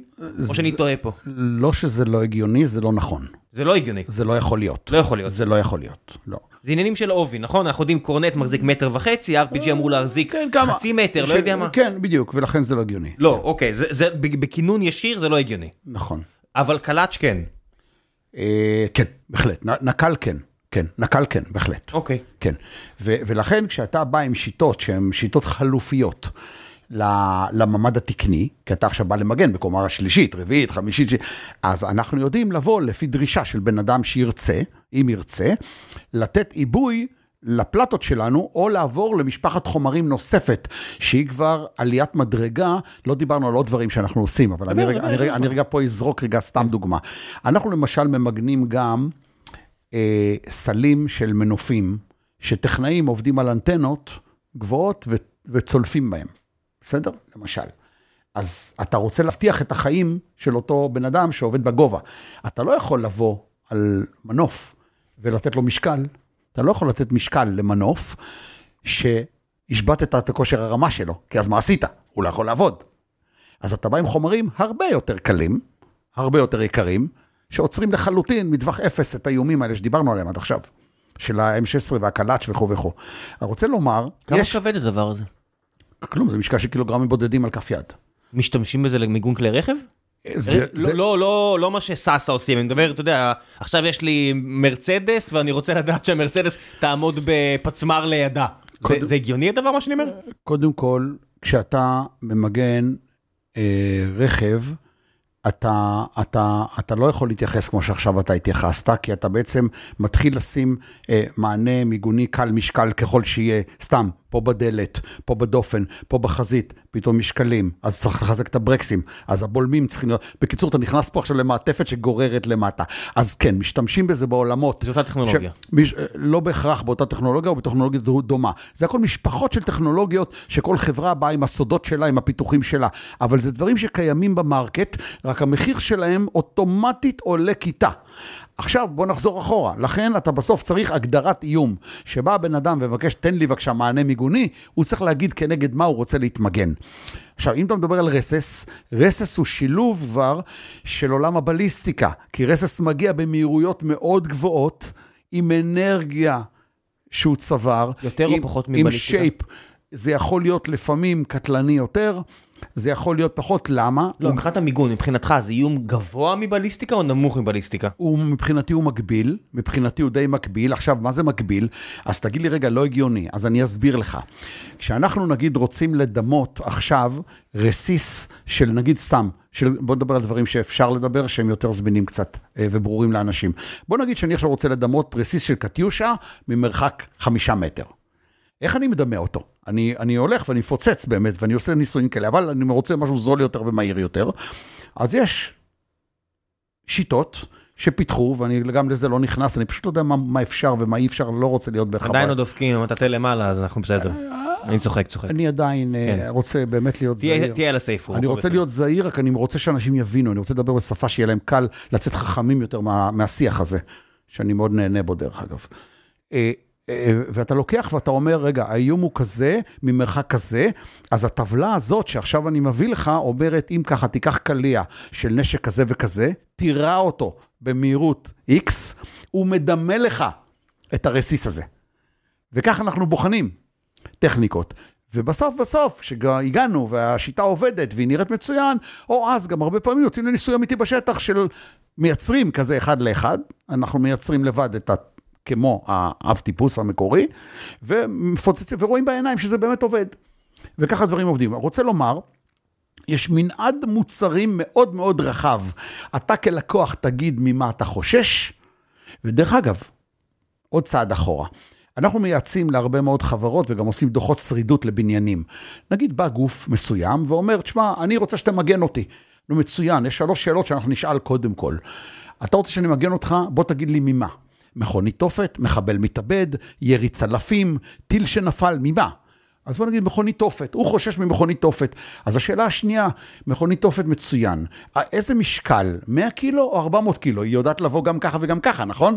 אתה, בסוף אני הולך לחשב לו את המענה המיגוני שהוא מבקש. כן, זה לא דברים שלא קרו, כן? הכל- הכל... ביירות, אוקלאומה, אנחנו יודעים שדברים קרו. הכל חי, הכל מהחיים. אז אני בא ואומר לך, ידידי, הבנתי אותך מכונית תופת, מה הגודל שלה? 100 קילו או 400 קילו? 400 קילו, מצוין. שאלה אחרונה, מאיפה? מהכביש הזה, או שאת הכביש הזה אתה מתעתד לחסום, ומהכביש ההוא? רוצה לומר מה המרחק של האיום מהבניין. מהרגע שנתת לי את שלושת הנתונים האלה בגדול, אני מתחיל את המסע שלי. אני הולך ללמוד את הבניין שלך, כמה אנשים יושבים בבניין, כמה רחוק הם יושבים מהחלונות, איפה הם בבניין, לומד את הבניין, ויודע לתת לך דוח שאומר לך, חביבי, באירוע מהסוג שאתה הגדרת, פעם אחת שלד המבנה ידע או לא ידע לעמוד, אם יודע לעמוד, כמה הרוגים ופצועים הולכים להיות לך, בהינתן שאלה האנשים שהולכים לשבת במרחקים האלה, ודבר שלישי, מה צריך לעשות כדי שזה יימנע. ואתה עם הדוח שרידות הזה שקיבלת, יכול לצאת לדרך. והדוח שרידות הזה גם בנוי בצורה מאוד חכמה. מה זה צורה חכמה? אף פעם אין כסף. אבל אתה רוצה כן למגן. אז אם אמרתי לך שעכשיו אתה צריך לתת ככה, לחלונות לעשות X, אחרי החלונות לעשות Y, לקירות לעשות Z, לדלתות לעשות ככה, בוא, הגעת סתם, 2 מיליון דולר, בסדר פרויקט. בוא, לא ריאלי, אתה לא תוציא את זה מחר. אז בוא נעבוד ב stages, בוא נעבוד במדרגות. שלב ראשון, אני אומר לך, בוא ניתן מענה מיגוני לחלונות. אבל המענה המיגוני הזה יהיה בנוי ככה, שאתה השנה כן תוכל לעשות אותו תקציבית, ושנה הבאה, שאתה תשריין את התקציב החדש, כבר ידע לקחת, המענה הראשון שעשינו, שלב אחד, ידע כבר לתמוך. או שלב שתיים, ידע להתמך במה שעשית בשלב אחד. בונים את זה מאוד חכם ומובנה. אתה צריך לעבוד בעצם עם גורמים חיצוניים שעשו את האלומיניום ועשו את הכל, כי הרי שאתה עכשיו בא, כל מי שבנה בניין יודע ש... החלק של האלומיניום בחלון יקר פי כמה יותר מכל דבר אחר, פחות או יותר, שם באזורים האלה. אני מניח שזה לא ידע שיש אצלכם, אתם צריכים לעבוד עם גורמים אחרים? קודם כל, הידע הזה הוא אצלנו. הוא כן, אבל, הוא כן בתוך אבל הבית? אני, אני מסביר איך, אני מסביר איך. בגלל שאנחנו חשופים להרבה מאוד חברות בשוק שפיתחו טכנולוגיות, נגיד יש אחד שמתמחה, בח... יש הרבה שמתמחים בחלונות, יש הרבה שמתמחים בדלתות, יש הרבה שמתמחים במערכות סופגות אנרגיה כאלה ואחרות. כולם נבחנים על ידי מערכות הביטחון. יש אחד שקיבל אישור לדלת, לפ... אני רגע פורט את הדברים שאנשים יתחילו להבין איך קושרים קצוות בסוף. יש חברה שקיבלה נגיד אישור לדלת לפריצה אלימה חמש דקות, ועומדת גם בירי של קלאץ' ו-M16. יש לה את האישור הזה. חברה אחרת, יש לה אישור לדלת של פריצה אלימה 15 דקות, והיא מתאימה לקלאץ' חש גם. יש חברה אחרת רגע, למה יש הבדל בין 5 ל-15? מה, מה המשמעות של הדקות? מיד ניגע גם בזה ברשותך, נגמור רגע כן, דבר כן, אחד, כן, כי נוציא את האנשים מבולבלים. אני חושב. ששופכים פה המון ידע, כן, ככה זה פה. שצריך להכיל אותו, אבל בסוף. חשוב שהוא לא יבלבל. היי חבר'ה, לפני שנגיע לפרק הזה, אני רק רוצה לספר לכם שוב על נותני החסות שלנו, חברת רייזאפ, שתעזור לכם לשמור על משק הבית שלכם מהפן הכלכלי, אה, לשמור עליכם אה, חיובית, תזרימית. זה מה שהם עושים, הם אוספים את כל המידע, רואים כמה נכנס, רואים כמה יוצא, מתריעים לכם בכל מיני סיטואציות שאתם עושים טעות, שאתם יכולים לעשות משהו יותר טוב. אם תשתמשו בלינק שאני אשאיר לכם, החודש הראשון בחינם, אתם גם לא מסכנים פה שום דבר, אני ערב להם ב-100%, עד כמה שאפשר, מהפן הטכנולוגי, חבר'ה סופר רציניים, שאני מכיר חלק מהם שנים ארוכות, וחודשיים נוספים בחצי מחיר, מקווה שזה יעזור לכם אם אתם משתמשים. הכי גרוע לא, ותפסיקו להשתמש. יאללה, גיקונומי 811, מקווה שאתם נהנים. אז 5, 15 דקות מגיע ארגון. לא, ואז, ואז אני, אני, אני כחברה שהיא בתחום, שהיא מקצועית, שהיא חשופה מאוד, מכיר את הרבה מאוד מהספקים האלה, אני לא אגיד את כולם, כדי שלא יישמע יומרני או מה, אבל מכיר את חלקם הגדול, ואני היום בא ומקבל פרויקט במייקרוסופט ישראל, שמבקשים ממני, תעשה לי 1, 2, 3 ו-4, והיועץ מיגון הנחה שפה תהיה דלת 15 דקות שעושה זה וזה, שם הוא מבקש דלת רק שעומדת באש ובח... ובירי קלאץ' וזה וזה וזה, למה? כי אין לו משם סיכוי שמכונית תופת תגיע, אבל כן אם מישהו ישתלט וייכנס ויירה משם. אז לא מעניין אותו הדף, לא מעניין אותו רסס, מעניין אותו בליסטיקה. סתם, ככה הוא ניתח את הבניין, אותו יועץ מיגון שלו, אותו מהנדס שלו. אני עכשיו נקרא כדי לבצע עבודה לחברה. אז אני עכשיו הולך ומלקט את המוצר הנכון שפיתחו חברות שונות, כי אני יודע מה יש למי. ואני גם מתמחה באינטגרציה, כי בסוף אני רוצה לקשור את הדלת לשיטה של המיגון קירות, שזו ההתמחות שלי, ואני יודע לחבר את כל הדלתות ואת החלונות, יש לי גם דלתות וחלונות שאני עובד איתם בשוטף שלי, אבל אם ידרשו דברים מיוחדים, אני יודע לקחת ולשלב אותם בפנים. כי אם לקחת, ואם אתה, אם אתה חברה בלי ניסיון, ויש לא מעט בשוק שאין להם את הניסיון, אבל יש ביקוש, אז הם כן באים ונכנסים, הרי איפה הולך לקרוס המערכת? איפה היא בסוף תיפול? היא תיפול בחיבור בין הדלת הנכונה לקיר. כי שם זה החלק החלש, צריך לדעת איך לחבר את זה, שהם יעבדו, כי הדלת מתנהגת שונה לגמרי באקט של ההדף שהיא חוטפת מהקיר, כל אחד עם מסה שונה. כל אחד עם טכניקת עיגון שונה לגמרי. אם הם לא מדברים בשפה אחת שיודעת לרסן אחת את השנייה, שם יהיה הפריצה. ואני אומר לך את זה מהמון ניסויים. כשאנחנו עושים ניסויים, אנחנו עובדים עם מצלמות שנקראות מצלמות מהירות. איפה אתם, איפה, איפה האזרחים מכירים את המצלמות האלה? הם רואים ערוץ דיסקאברי, ואתה רואה בערוץ דיסקאברי שמראים לך סתם את ה... כמות הפריימים בשנייה, אתה בדיוק. יכול לראות את ה- את כל אתה התנועה. רואה את החיה קופצת כל כך לאט, וזה מצלמות מהירות, הן לוקחות, אנחנו עם מצלמות של 20 אלף תמונות בשנייה. 20 אלף תמונות היא עושה בשנייה, ואז אתה רואה בכל מילי סקנד, בכל, אם יש קריסה, אם יש כשל, אם כן, איפה הוא קרה, ואתה לומד לאט לאט איפה אתה מחזק, איך אתה תופס, איך אתה קושר את הכל, שבסוף, בסוף, בסוף, הכל יעבוד כיחידה אורגנית אחת, כדי שתצא חי מהמקום הזה, ושלם. אז בוא נחזור שנייה לעניין של הדקות. מה זה אומר 5 דקות, 15 דקות? אה, אוקיי, אוקיי, אוקיי. יש לך מערכת שיש לה מערכת ביטחון, יש לך אה, אה, אה, חברות, אה, מונסטרים, גוגל, פייסבוק, אה, whatever, שיש להם מערכות ביטחון. יש להם חברות שמירה, יש להם חמ"ל בבניין. הם אומרים, כמה זמן ייקח למאבטח שלי, במקרה הגרוע, להגיע, אם מנסים לפרוץ לי עכשיו לחדר החשוב שלי בקומה שלוש. אז אומרים לו, תשמע, הוא ייקח לו לפחות חמש דקות, מצוין. ואיך זה משפיע מבחינת ה... זאת אומרת, מה, מה, מה, מה התרחיש שקורה? בן אדם יורה לתוך החדר, בן אדם מניח מטען. אה, אה, אז, אז, אז מהתרחיש גוזרים איזה דלת תהיה שם. אבל בוא אני אספר לך סיפור, עוד אחד שהוא מאוד מעניין, שכולם מכירים אותו. אתה זוכר שהיה את הפריצה לשגרירות במצרים? שהיה? איזו מהן? ב- במצרים, שפרצו פרצו לה המתפרעים. אני זוכר לש- בירדן, אני זוכר ב- בכל מיני מקומות. לא, היה, ב, ב, היה במצרים. אה, בטח, נכון, נכון, נכון. שהשתלטו על, ה, על הגג, ו, והדלת שמה, הדלת שם, שתוכננה ל-X דקות, אני לא רוצה להגיד כן, כן, כן. כמה, עמדה הרבה הרבה הרבה יותר, וזה מה שהציל אותם. למה היא עמדה הרבה הרבה יותר? כי כשהמערכת הביטחון בוחנת את הדברים, היא בוחנת עם אמצעים מאוד מאוד מיוחדים ואגרסיביים, שזה צריך לעמוד בהם. הם לא נכונים ליכולות ולאמצעים של האזרח הפשוט שמגיע. וכשהוא מגיע, הוא עם מומנטים הרבה פחות, עם יכולות הרבה יותר קטנות. אז זה סתם דוגמה למשהו ששאלת אותי למה צריך דלת שתעמוד כל כך הרבה זמן. כי יש מקומות שאתה מבקש שהיא תעכב, יש מקומות שאתה מבקש שהיא תעשה עבודה עד שמגיע מי שצריך להגיע. ולכן אה, יש את הצרכים למנעד השונה. מעולה. בוא נגיע קצת לשאלות מן הקהל שחיכו לך כשהם אה, שמעו שאתה מגיע. אני לא בטוח, זאת אומרת, בסופו של דבר, בגלל שרוב האנשים לא ידעו בדיוק במה אתה מתעסק, שהשאלות אה, לא דיברנו עוד יהיו- על כל מה שאני מתעסק גם. אז כן, אז עכשיו תכף נגיע גם לזה, אני רק רוצה לשים מולי את השאלות. בוא תיתן קצת באמת על הדברים הנוספים, הפרויקטים הגדולים ש...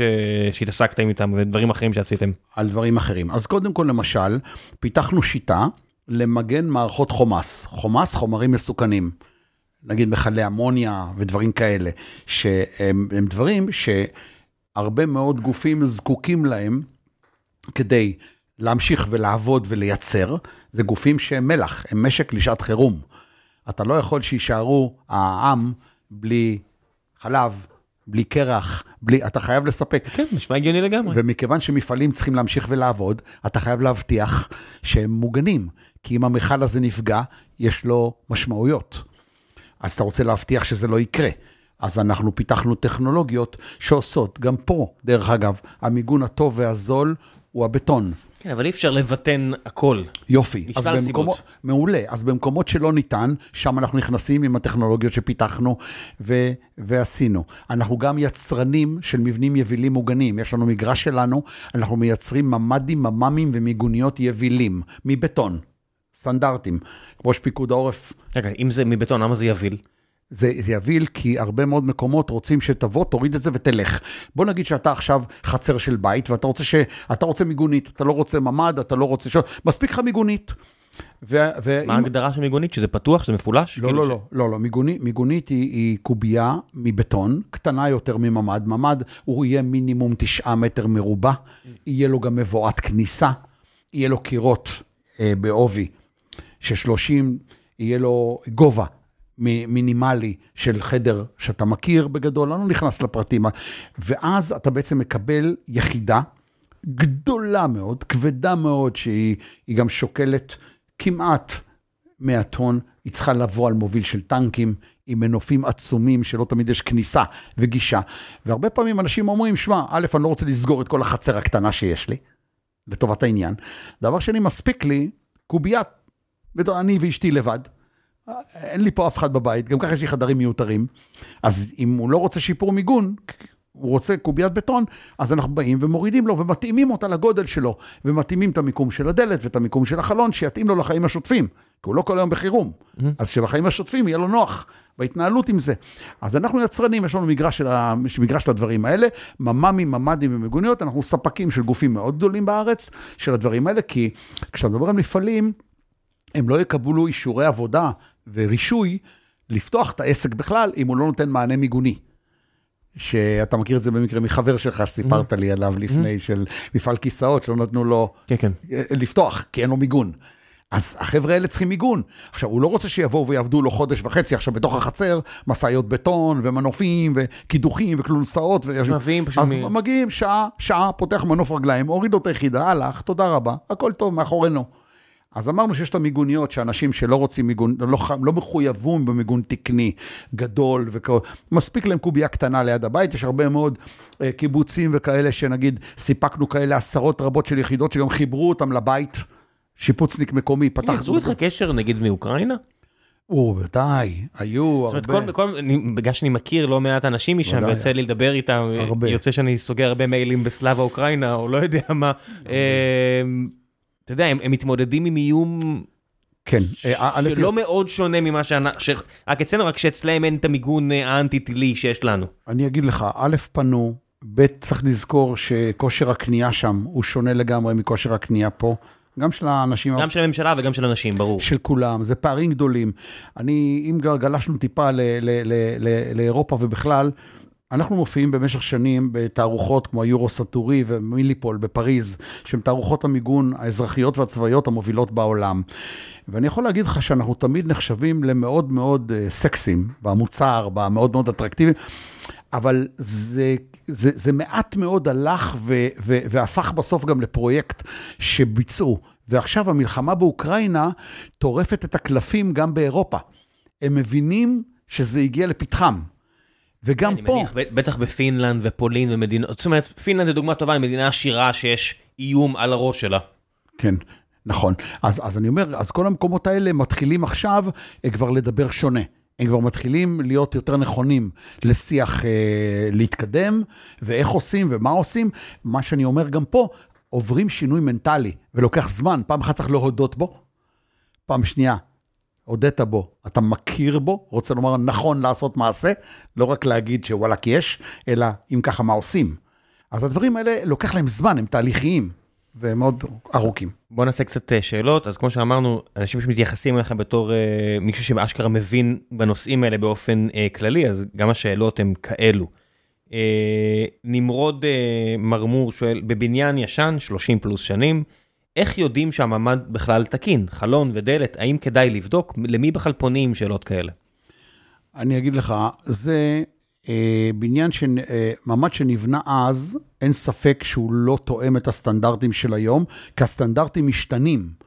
אה, עובי קירות, רשתות, נבנה לפני 30 שנה, סוג בטון, המון דברים שאתה כן תחפש. יש גם בלאי טבעי. אה, הכל, נכון, והדלת שהייתה אז היא לא הדלת שמתבקשת היום, החלון שהיה אז הוא לא החלון, אבל עדיין, עם כל הכבוד, לא תמיד כבר ניתן לשנות, בניין בן 30, שעומד בקומה, אז מה שכן, צריך פשוט לראות שהמערכות עובדות, שהן תקינות, זה, זה דבר שהוא טוב, זה דבר שהוא נכון, זה דבר שהוא מצוין, אבל אתה לא תלך היום ותעקור משקוף ודלת ותשים דור חדש של דלת וחלון. אתה כן, תוודא שמה שיש לך הוא, הוא פעיל, הוא תקין, שהגומי לא יבש, שצריך לאטום את הדלת, שהנעילה עובדת, שהחלון, המסילות שלו לא תקועות והוא נסגר, הנעילה שלו נסגרת. אתה תעשה את הכי טוב שאתה יכול במתכונת, כי, כי תבין, בב, בבניין כזה יצקו בבנייה את המשקוף של החלון, יצקו בבנייה את המשקוף של הדלת, והמכלולים שיש היום, והמשקופים שיש היום, והדלתות, ש... הם לא ידעו להתלבש על אותם מכלולים. סטנדרט שונה. הם עברו, הם עברו שינוי. אז לכן אתה רק תשדרג הכי טוב שאתה יכול את הקיים, תוודא בבקשה שהכל תקין והכל עובד, שיש לך את הסימונים המתאימים. אה, ו... יש אנשי מקצוע שזה מה שהם עושים? יש אנשי מקצוע שעושים, אנחנו לא מתפנים בימים האלה בכלל, הדברים האלה, בימים כתיקונם אנחנו לפעמים היינו נוגעים בזה, בייחוד במוסדיים, אבל כן, אפשר למצוא בשוק אנשים שעושים אה, אה, שיפוץ מקלטים. וכו', יש, אני לא אתן פה שמות, אבל יש כאלה, mm-hmm. והם ידעו לשדרג ככל שניתן את הקיים. ישי שואל, ישי וסטרלום שואל, מה הקטע עם גז רדון בממ"דים? מי, מתי צריך לבדוק מה לעשות עם זה? זה דברים שזה לא המגרש הביתי שלי, אבל אני כן אגיד שבגלל שהמבנה הוא מבנה מבטון עבה מאוד, הקירות נושמים פחות, או... אז יש את כל התופעות האלה ש... מה זה התופעות האלה? התופעות האלה של, של גז רדון שמדברים עליהם, שבגלל שהקיר הוא, הוא קיר כל כך עבה, ובגלל שהקירים ככה פחות נושם וסגור, אז יש את מה ש... קוראים לו הגז רדון, אבל אני לא אינסטנציה מוסמכת לתת תשובה מקצועית לדבר הזה. לא, אתה תזמן לפה בהזדמנות בין אנשים שמתמחים בזה יותר, כי אני פחות בעולמות הממ"דים האלה, אני יותר בשיפורי מיגון ובמבנים היבילים, שהם לא משמשים ללינה בלילות וכאלה. כן. רון אה, לייסר שואל, כמה זמן וכסף ייקח לבנות מאות מקלטי ענק ברחבי הארץ שיוכלו לעמוד במתקפת טילים מסיבית מהצפון? האם זה יכול להיות בכלל פרקטי? אז קודם כל, מקלטי, מקלטים מתחת לאדמה ועמוק הם הדבר הכי נכון. בסדר? למה? הם קודם כל לא חשופים להדף שנמצא על פני הקרקע. דבר שני, זה צריך לפגוע בו פגיעה ישירה ולהצליח לחדור עמוק מאוד, מה שיהיה לו מאוד קשה, כי המבנה הוא מבנה מסיבי מאוד, קבור גם מתחת לאדמה, הוא הדבר האופטימלי. אלא מה? דיברנו בתחילת התוכנית, או באיזשהו שלב שלה, ש... מהריצה למיגון ייפגעו כולם. רוצה לומר ככה, אם לא ישנת שם, וחיית שם בזמן אמת, כי, כי אפילו אם אתה לא ישן, אתה יצאת לעבוד, אתה רגע בבית, אם אתה עכשיו צריך מקומה רביעית לרוץ למטה, א', לא תגיע בזמן. דבר שני, הסיכוי שתיפגע, זה לא כל כך מעשי. כן, לא, יכול להיות מצב שהיפותטית, שמתחילה עכשיו מלחמה, אנשים אומרים, טוב, חברים, עכשיו אנחנו בדרך לשלושה, ארבעה ימי לחימה קשים, אם יש בקרבתכם אה, מקלט כזה, או משהו תת-קרקעי, אתה יודע, אני חושב במקומות שעכשיו בנו את הרכבת התת-קרקעית, או מקלטים, תתפנו נא ליומיים הקרובים לשם. אז א', זה מצוין, רק שאתה עכשיו בחודש וחצי של לחימה, ולא שלושה ארבעה לא, ימים, ואז מה אתה אומר? אז התשובה, לא, בגוף... אתה לא יכול להגן לפני הכל, אתה יודע, ולא לאורך זמן. אז לכן זה לא מעשי בסוף, זה אפשרי. זה אפשרי, זה רק זה לא מעשי לאזרחים, זה כן מעשי לגופים, כמו, קח מכון דיאליזה. בואו נדבר על דברים שכולם מכירים וזה. קח מכון דיאליזה, שחייב רציפות תפקודית, תבנה אותו מראש, ועושים את זה היום. במרתף. לא, הדובר של איכילוב ורן, אני חושב שאיכילוב, אה, רן, אני חושב אפילו בערבית, הוא אמר, אצלנו בבית החולים, במרתף, אנחנו מתכוננים למצבי חירום שנצטרך לתת שירותים ולא מסתירים פה טרוריסטים. בדיוק. זה היה עקיצה על ה... נכון, נכון, נכון, נכון, ולכן בבתי חולים יש מרתפים ויש מבנים שהם מוגנים מאוד, כי זה המקום הכי טוב והכי נכון, מה שאמר החבר הזה, ישי אולי אמרת שקוראים לו, אם אני זוכר נכון, הוא צדק במאה אחוז. אז במקומות ששם החיים השוטפים הם במילא מתנהלים, או אז זה נכון, וככה עושים, ושם חותרים. דרך אגב, גם, אז התחלנו עם מכוני דיאליזה, גם מכוני דיאליזה שנכון להיום נמצאים במקום X, בעתיד, ברגע שישפרו מקום, וכו', הם כבר ילכו למקום הנכון. כבר מבינים, כבר חותרים לשם, רק זה תהליכים, זה לוקח זמן. לגבי האזרח הקטן, זה בעייתי מאוד, כי הוא לא ירוץ רגע, ו... אז זה אומר שעכשיו הוא עזב את הבית שלו לגמרי, כי נכון עכשיו 24-7 גוש דן מאוים, נכון? מתי יגיע הטיל? בשעה 12 בצהריים או ב-8 בערב? אתה לא יודע להגיד. הוא לא יספיק להגיע, זה לא רלוונטי לו. או אז הוא לא יצא מהמקלט, אז הוא לא עובד, הוא לא... אז כן. מה עושים? אז לכן הרעיון הוא רעיון נכון, אבל הוא לא מעשי. יפה. המלצות באופן כללי.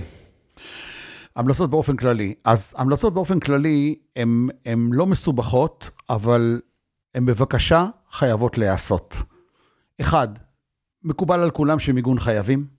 זה לא לדבר ביום שישי שהתעניינת, ואתה עכשיו חושב שאתה מומחה למיגון, כי זה מאוד ישראלי. ברגע שהתעניינת אתה כבר מומחה. אז... קראתי מאמר. בדיוק, התעמקתי בגוגל. כן. אז אתה מבין, אבל לא מספיק. ואתה כן מבין אבל, שבלי מיגון, עם כל הכבוד, ואם לא בשבילך, נגיד שאתה אדם מאוד אמיץ ומאוד אה, חושב שאין בעיה, אבל יש לך נכדים, ויש לך ילדים, ויש לך שכנים, ויש לך חברים, ויש לך בני משפחה. הם כן מפחדים, אין להם את הביטחון שלך. אז חייבים לדאוג למיגון. חייבים שהמיגון יהיה זמין, רוצה לומר, לא צריך לרוץ אליו, ניגשים אליו וסוגרים את הדלת, כי אז הביטחון שזה ליד, והזמינות שתמנע פציעות, שזה גם הבנו כבר, היא קיימת והיא שלנו, ולכן זה ייעשה. צריך לבחור בחברות שיש להן רזומה וניסיון טוב, כי יש שרלטנים בשוק, יש הרבה אנשים שבאים ופשוט אה, מבינים שזה עכשיו הטרנד וזה עכשיו הזמן, אז ללכת רק לחברות שפיקוד העוף ממליץ ובחן ואישר, זה מומלץ גם כן. כי אנשים בכל מחיר קונים ומייצרים, ובואו ניקח למשל, כדי שנהיה יותר ברור, בואו ניקח את עולם המיגוניות. למיגונית אין תקן במדינת ישראל. אין לה תקן, זה לא אומר שהיא לא בסדר. זה אומר שלא עשו לה תקן, כי תקן יש לממ"דים ולממ"מים. ממ"ד, מרחב מוגן דירתי, כשזה לבית פרטי, ממ"ם, מרחב מוגן מוסדי, כשזה לא בית פרטי, זה מוסד כזה או אחר. ומיגונית, מפזרים הרבה, בתחנות הסעה, במגרשים, בכל מיני כאלה מקומות. מכיוון שאין לה תקן, כי היא לא מומלצת, אבל היא ברירת המחדל, והיא הפתרון הזמין והמהיר שמצאו, אבל המון כבר אימצו אותה לחצרות, אז בגלל שאין לה תקן, איש כתוב בעיניו יעשה.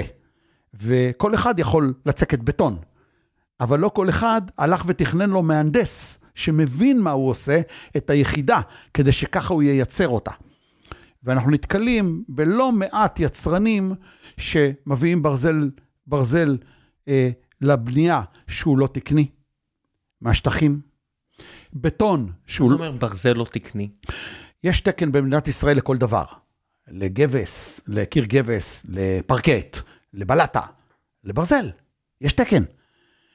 אם זה מוצר שיובא ונכנס לארץ, ולא קיבל אישור, או יוצר בארץ, ולא קיבל אישור של מכון תקנים, רוצה לומר, הוא אינו תקני. זאת אומרת, זה חוקי כי אין בהכרח רגולציה על המיגונית, אבל זה לא תקני.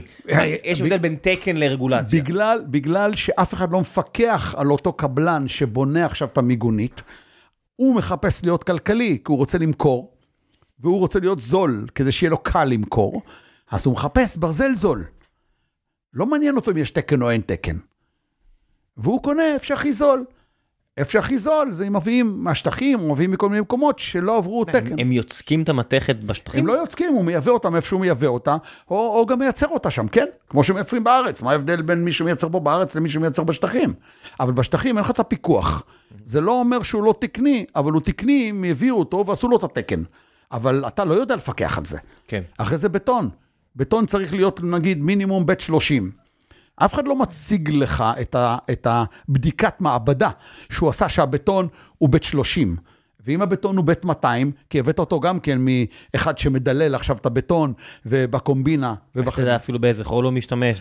רק העניין הזה של חול, אה. זה עולם כזה גדול ואפשר כל כך לעשות אה, פולישטיק עם חול לא תקני. זאת אומרת, אנשים חושבים שחול זה שטות, אבל יש הבדל עצום בין חול ים, שהוא בלתי אפשרי לבטון כי הוא, אה, מה לעשות, חלק מדי, לבין חול שמיועד לבנייה. זה, זה לא, אנשים לא מבינים שחול זה עולם שלם. לגמרי, ו, ואחד ה... זה לא בעיות שלנו, כי אני ממש לא, לא רואה בזה בעיה. אנחנו נחשבים לחברה, אנחנו לא חברה זולה בשוק. אני זול לא יודע להיות, אני יודע להיות טוב. כשאני אומר להיות טוב, זה אומר שאני צריך שמהנדס יפקח על היציקות אצלי. שאצלי בחצר שמו את הברזל בצורה כמו שהמהנדס שתכנן לנו, שהוא יועץ מיגון מוסמך, אה, תכנן אותו, אז אני רוצה לוודא שהפועלים שלי לא חיפפו.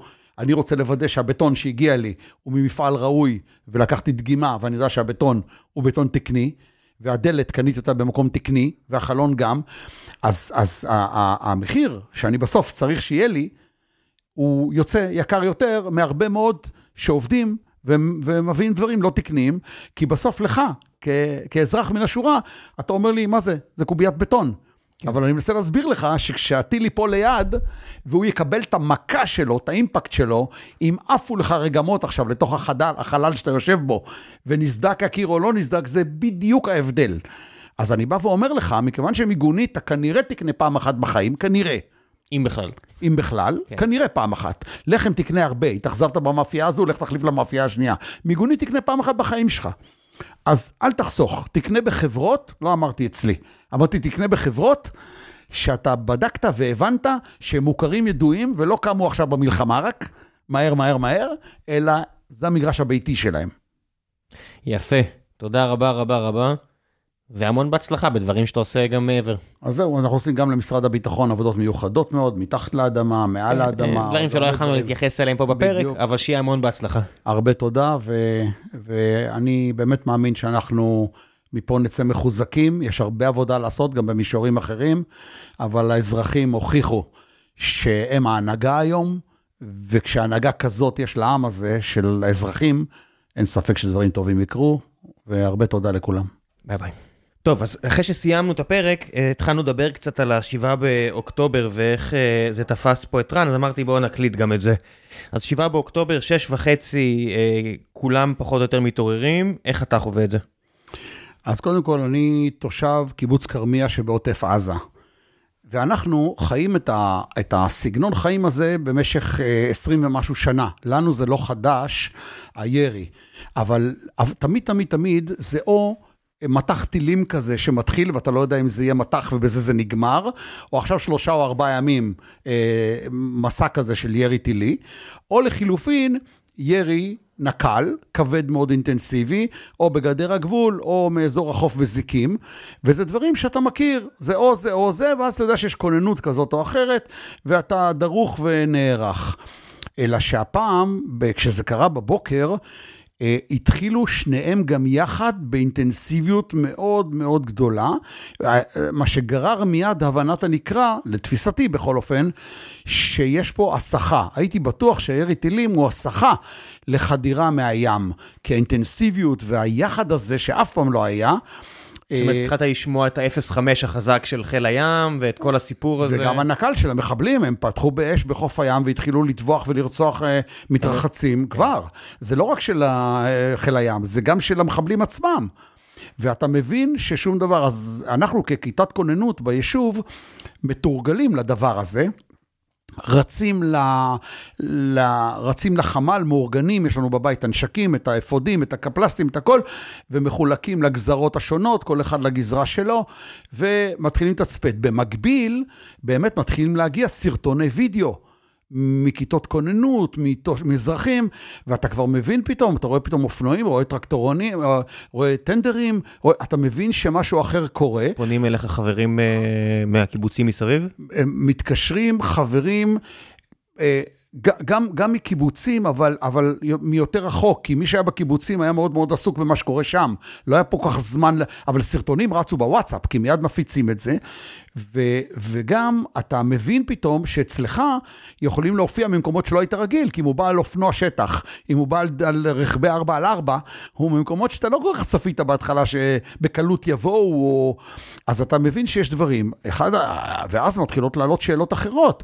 עובר הזמן, נוקפות השעות, ולא לא רואים צבא. ואנחנו בכל התרגולים ובכל הדברים, צבא מגיע מהר מאוד, יש תרגולות, יש... ולא מגיע. אתה גם לא רואה כלים שנעים באזור, כלים צבאיים, ולא מסתדר לך. לא שומעים מסוקים. על איזה שעה אנחנו מדברים? מדברים כבר על שעות מאוחרות של הבוקר. מדברים כבר, אה, אנחנו נגיד בשש וחצי, רבע לשבע כבר על הגדרות, שזה התחיל, אני כבר לא כך זוכר מתי. אתה מדבר על הרבה שעות אחרי, ואתה לא, לא רואה.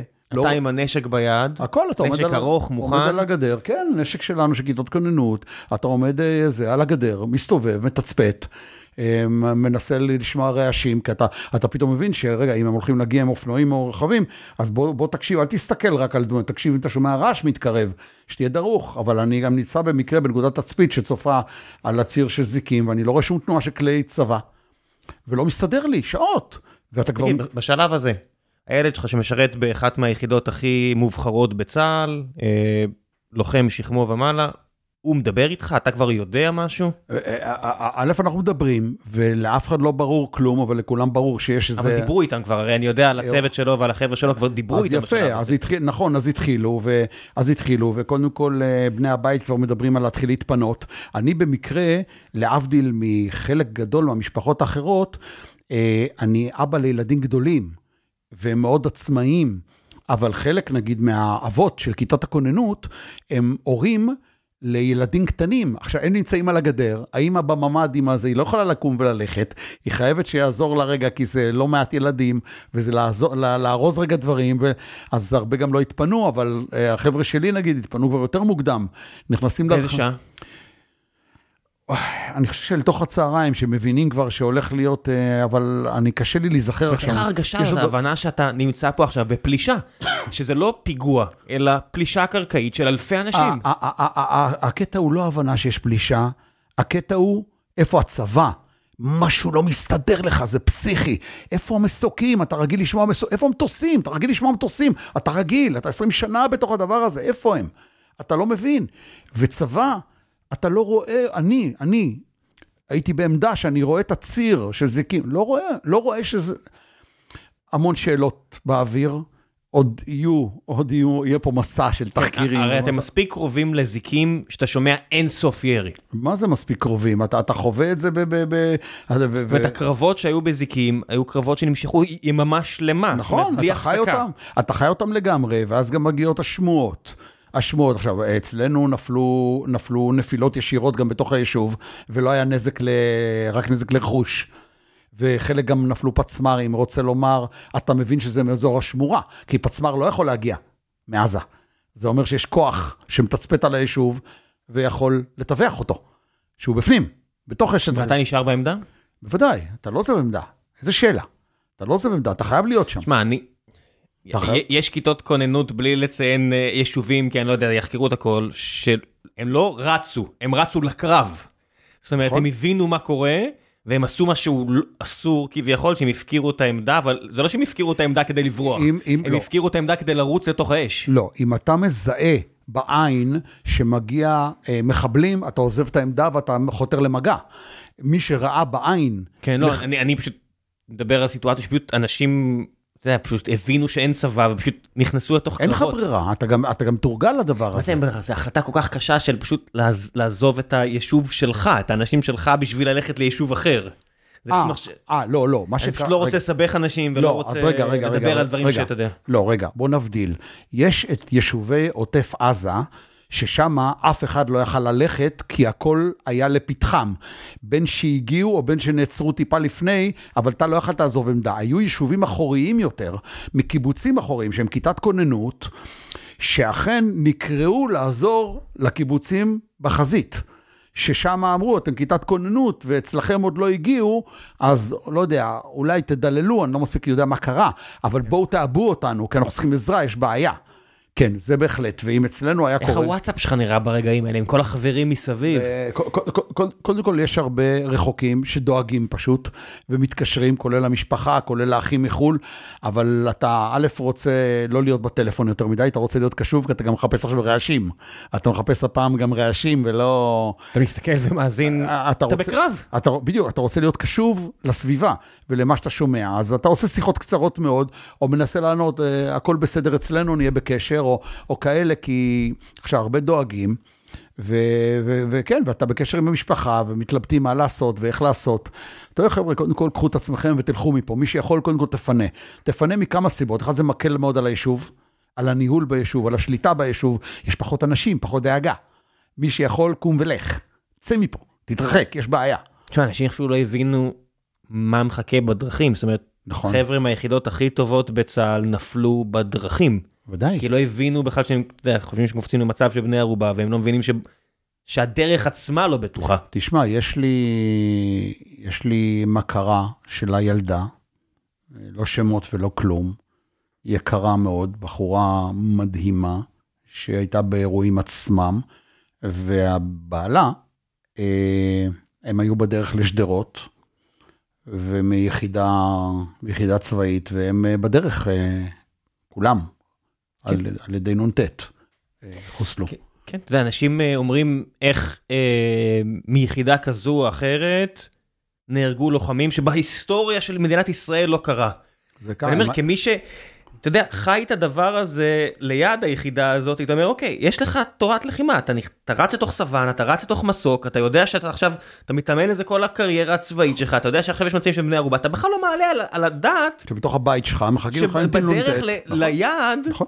מישהו בצומת יחזיק נכון. טיל נ"ט ויירה לתוך הסוואנה, הסוואנה לא ממוגנת. נכון, לגמרי. זה בדיוק זה מה שקרה. זאת אומרת. אנשים אומרים, איפה, איך יכול להיות שמהיחידה הזאת והזאת איבדו לוחמים? אני אומר, אתה יכול להתאמן כל החיים שלך, להיות, אם אתה יושב בתוך אוטו ופוגע נ"ט, אין מה, אתה רק בן אדם, אתה רק בשר ודם.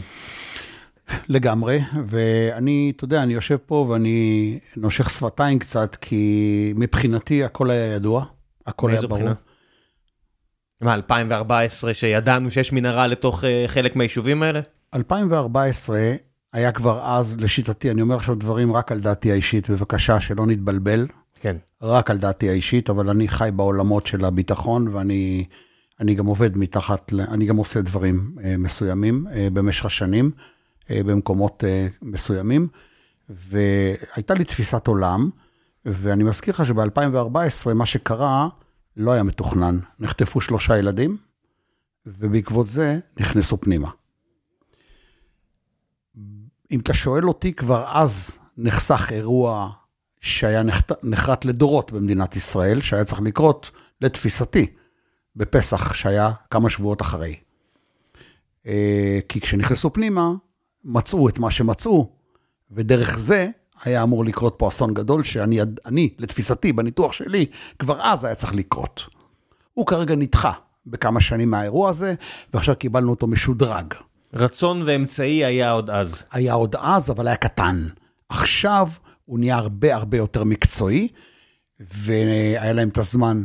כן, תחשוב שאנחנו התכוננו ב-2023, שוב, מתפיסתי בלבד, זאת אומרת, אני לא יודע מעבר, אבל כשאנשים אומרים, איך ראש השב"כ והמפכ"ל נתנו רק ליחידת אה, 3-3, או כל מיני יחידות כאלה, איך רק שתי סוואנות, אם... אם אתה מתכונן לאירוע, אתה שם לו הסתברות כלשהי, חמישה אחוז, עשרה אחוז, ואתה אומר, ייכנסו חמישה מחבלים או עשרה מחבלים בקיבוץ כזה או אחר לחדר אוכל שלהם. משהו ש... תרחיש שקרה, כמעט קרה ב-2014, בסדר? תקראו בגוגל, תחברו את הנקודות. כן, כן. מנהרת תקיפה, מה יכל לקרות? נכון. אז אם אתה מתכונן לדבר הזה של חמישה מחבלים, שזה אירוע מטורף, כן? אירוע מעלות, איר- כל האירועים בהיסטוריה של המדינה הזאת, זה תמיד היה חמישה, שישה מחבלים נכנסים למקום שיש בו ילדים, שיש בו אה, אנש, אזרחים, חדר אוכל, אירוע שבו יהיה לך עשרה, חמישה עשר אה, בני ערובה. התורת לחימה שלנו היא, יש צוותי התערבות, או אנשים שאמורים להחזיק את זה, ואז יגיעו החבר'ה המקצוענים, וכל השאר שלא יתערבו. אל תתערבו, אל תתערבו. זה היה מה שלמדנו, זה היה המדינה הזאת. זה היה הכל, שאומרים, איך היה פה רק קצת? זה כל מה שידענו. לא ידענו, לא העלינו בכלל תרחיש אחר. זאת אומרת, זה הבעיה, כן, אני לא מקל ראש. אני אומר, זה שאתה לא מעלה בכלל בראשך, שיכול להיות יותר גרוע, למרות שכל הסימנים מראים לך, אתה אשם, כן, אני לא, אני לא אומר שמישהו פה לא אשם, שלא היה אמור, אבל זה, זה היה התרחישים. מי דמיין בכלל את הדבר הזה? אז אני, אני אגיד, מלבדך, כן, אני אומר, אני, אני, אני, אגיד, כן. אני אגיד שלי היה אני לא ברור. מקל ראש, כן, אני לא... אחת הסיבות שדיברתי מעט, זה כי אף אחד לא היה מוכן להקשיב, זה נשמע קצת הזוי, אבל יש לי מי שבחברה יודע להגיד לי, וואלה, קרן, וואלה, אמרת, אבל, אה, אבל אני גם אהיה כנה, ולא לא חשבתי על סדר גודל כזה, אבל חשבתי על סדר גודל רציני, אבל לא כזה. לא חלמתי שמסה כזאת, לא חלמתי שבצורה כזאת, אבל כן היה ברור, וברור לי גם למה הגענו לשם, וברור לי גם, אני, אני בוחר את המילים שלי מאוד מאוד בזהירות, אה, ברור לי גם שצריכים אנשים שיעשו את השינוי, וזה צריכים להיות אנשים שלא הביאו אותנו עד לאן שהגענו. זה פשוט צריך... אנשים אחרים לגמרי. לגמרי, פשוט כי זה צריך אנשים שמבינים שהמנטליות של ההתעסקות מהיום היא אחרת, וזה אנשים שלא שבויים בקונספציה שהביאה אותנו עד לפה. אני אומר את הכל בזהירות, כי פשוט צריך ללמוד, כשאתה מתעסק אה, עם פסיכופת, אתה צריך לדבר בשפה של פסיכופת. כשאתה מתעסק עם בן אדם, אומרים ברומא תהיה רומאי, כדי שאם אתה מתעסק עם רומאי, אז אה, בר- ברומא, אז תדבר בשפה שמדברים ברומא. אתה יודע, יש, אה, זה גרם לי לחשוב על כמה דברים שאני כל כך אוהב אה, לקרוא גיאופוליטיקה והעולם, ויש את העניין בקוריאה. יש שם גבול שהוא גבול מטורף. זה הצבא השני הכי גדול בעולם מבחינת כוח אדם, זה צפון קוריאה, יותר מ-1.2, 1.3 מיליון חיילים, עם כמות כלי נשק שאתם לא זה כלי נשק פרימיטיביים, אבל כמות הפצצות מרגמה שאתם לא מדמיינים בכלל, נכון. ויש לך מדינה אחרת שהיא אחת מעשר הכי עשירות בעולם, דרום קוריאה, שאמורה להגן מהטירוף הזה. עכשיו יש שם דור שלם, או כמה כבר דורות של אנשים, ש... שאני קורא על זה לא מעט ואני אוהב את, ה... את הנושא הזה, הם לא מדמיינים בכלל את הסיטואציה נכון. שהצפון פשוט יפלוש. נכון. זאת אומרת, זה מש... המלחמה הייתה בשנות החמישים.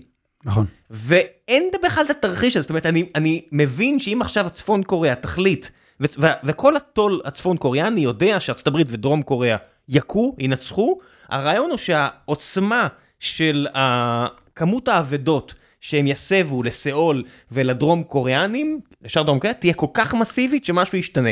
וכשאני קורא ואומר את הדברים האלה בסוף נובמבר, לעומת אם הייתי אומר אותם בסוף ספטמבר, הייתי אומר, טוב, זה לא, אין מה בכלל לחשוב על זה, זה סתם שטויות, זה בסדר ששחקן כדורגל דרום קוריאני שמשחק בטוטנאם יחזור לעשות מילואים, בסדר, מה, הדרום קוריאנים והשטויות שלהם, למה הם מתכוננים, זה לא יקרה. ואתה אומר, התרחיש הזה, שפסיכופת כמו המנהיג, תסתכל, אני מדבר פה על צפון קוריאה, לא חמאס.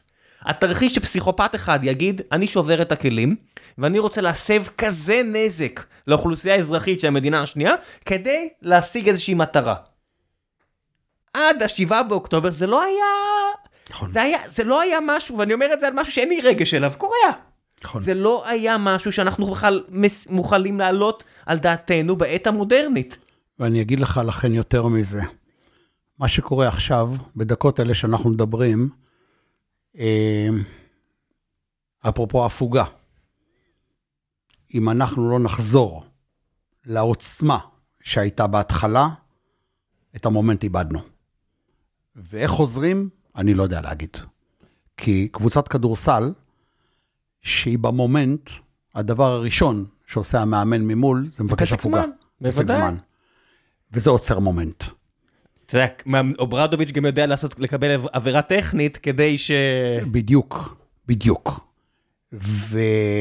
ומומנט נעצר, נסתכל על זה איך שרוצים. מומנט נעצר. יש, יש דברים שאתה יודע, שנורא קל להגיד, אה, לא היית צריך, ולא הכל. השאלה עכשיו, איך אתה חוזר? כן. לא איך אתה חוזר, איך המומנט לא נעצר. אתה עכשיו צריך להמציא, להמציא משהו שלא קרה.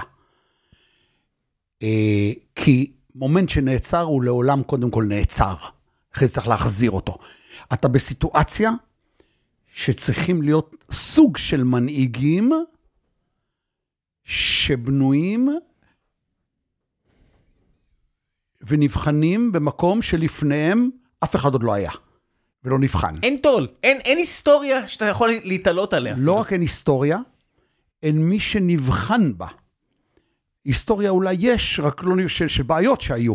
רק צריך להיות עכשיו אנשים עם יכולת אישית להיכנס מ-0 ל-100, ודברים כאלה עוד לא היו בהיסטוריה שאני מכיר בעולם. אין, אין בהיסטוריה, אני, אני אומר. לכם, כמי, אני- תקנו אותי אם אני טועה, בסדר, אני, אני תמיד מוכן להודות בטעויות, ואני אוהב את זה, אבל הסיטואציה פה, וכולם נורא אה, מקלים ראש בכך שאנחנו הולכים על אה, טרה אינקוגניטה, על אדמה, איפה שנקרא, פה יש דרקונים.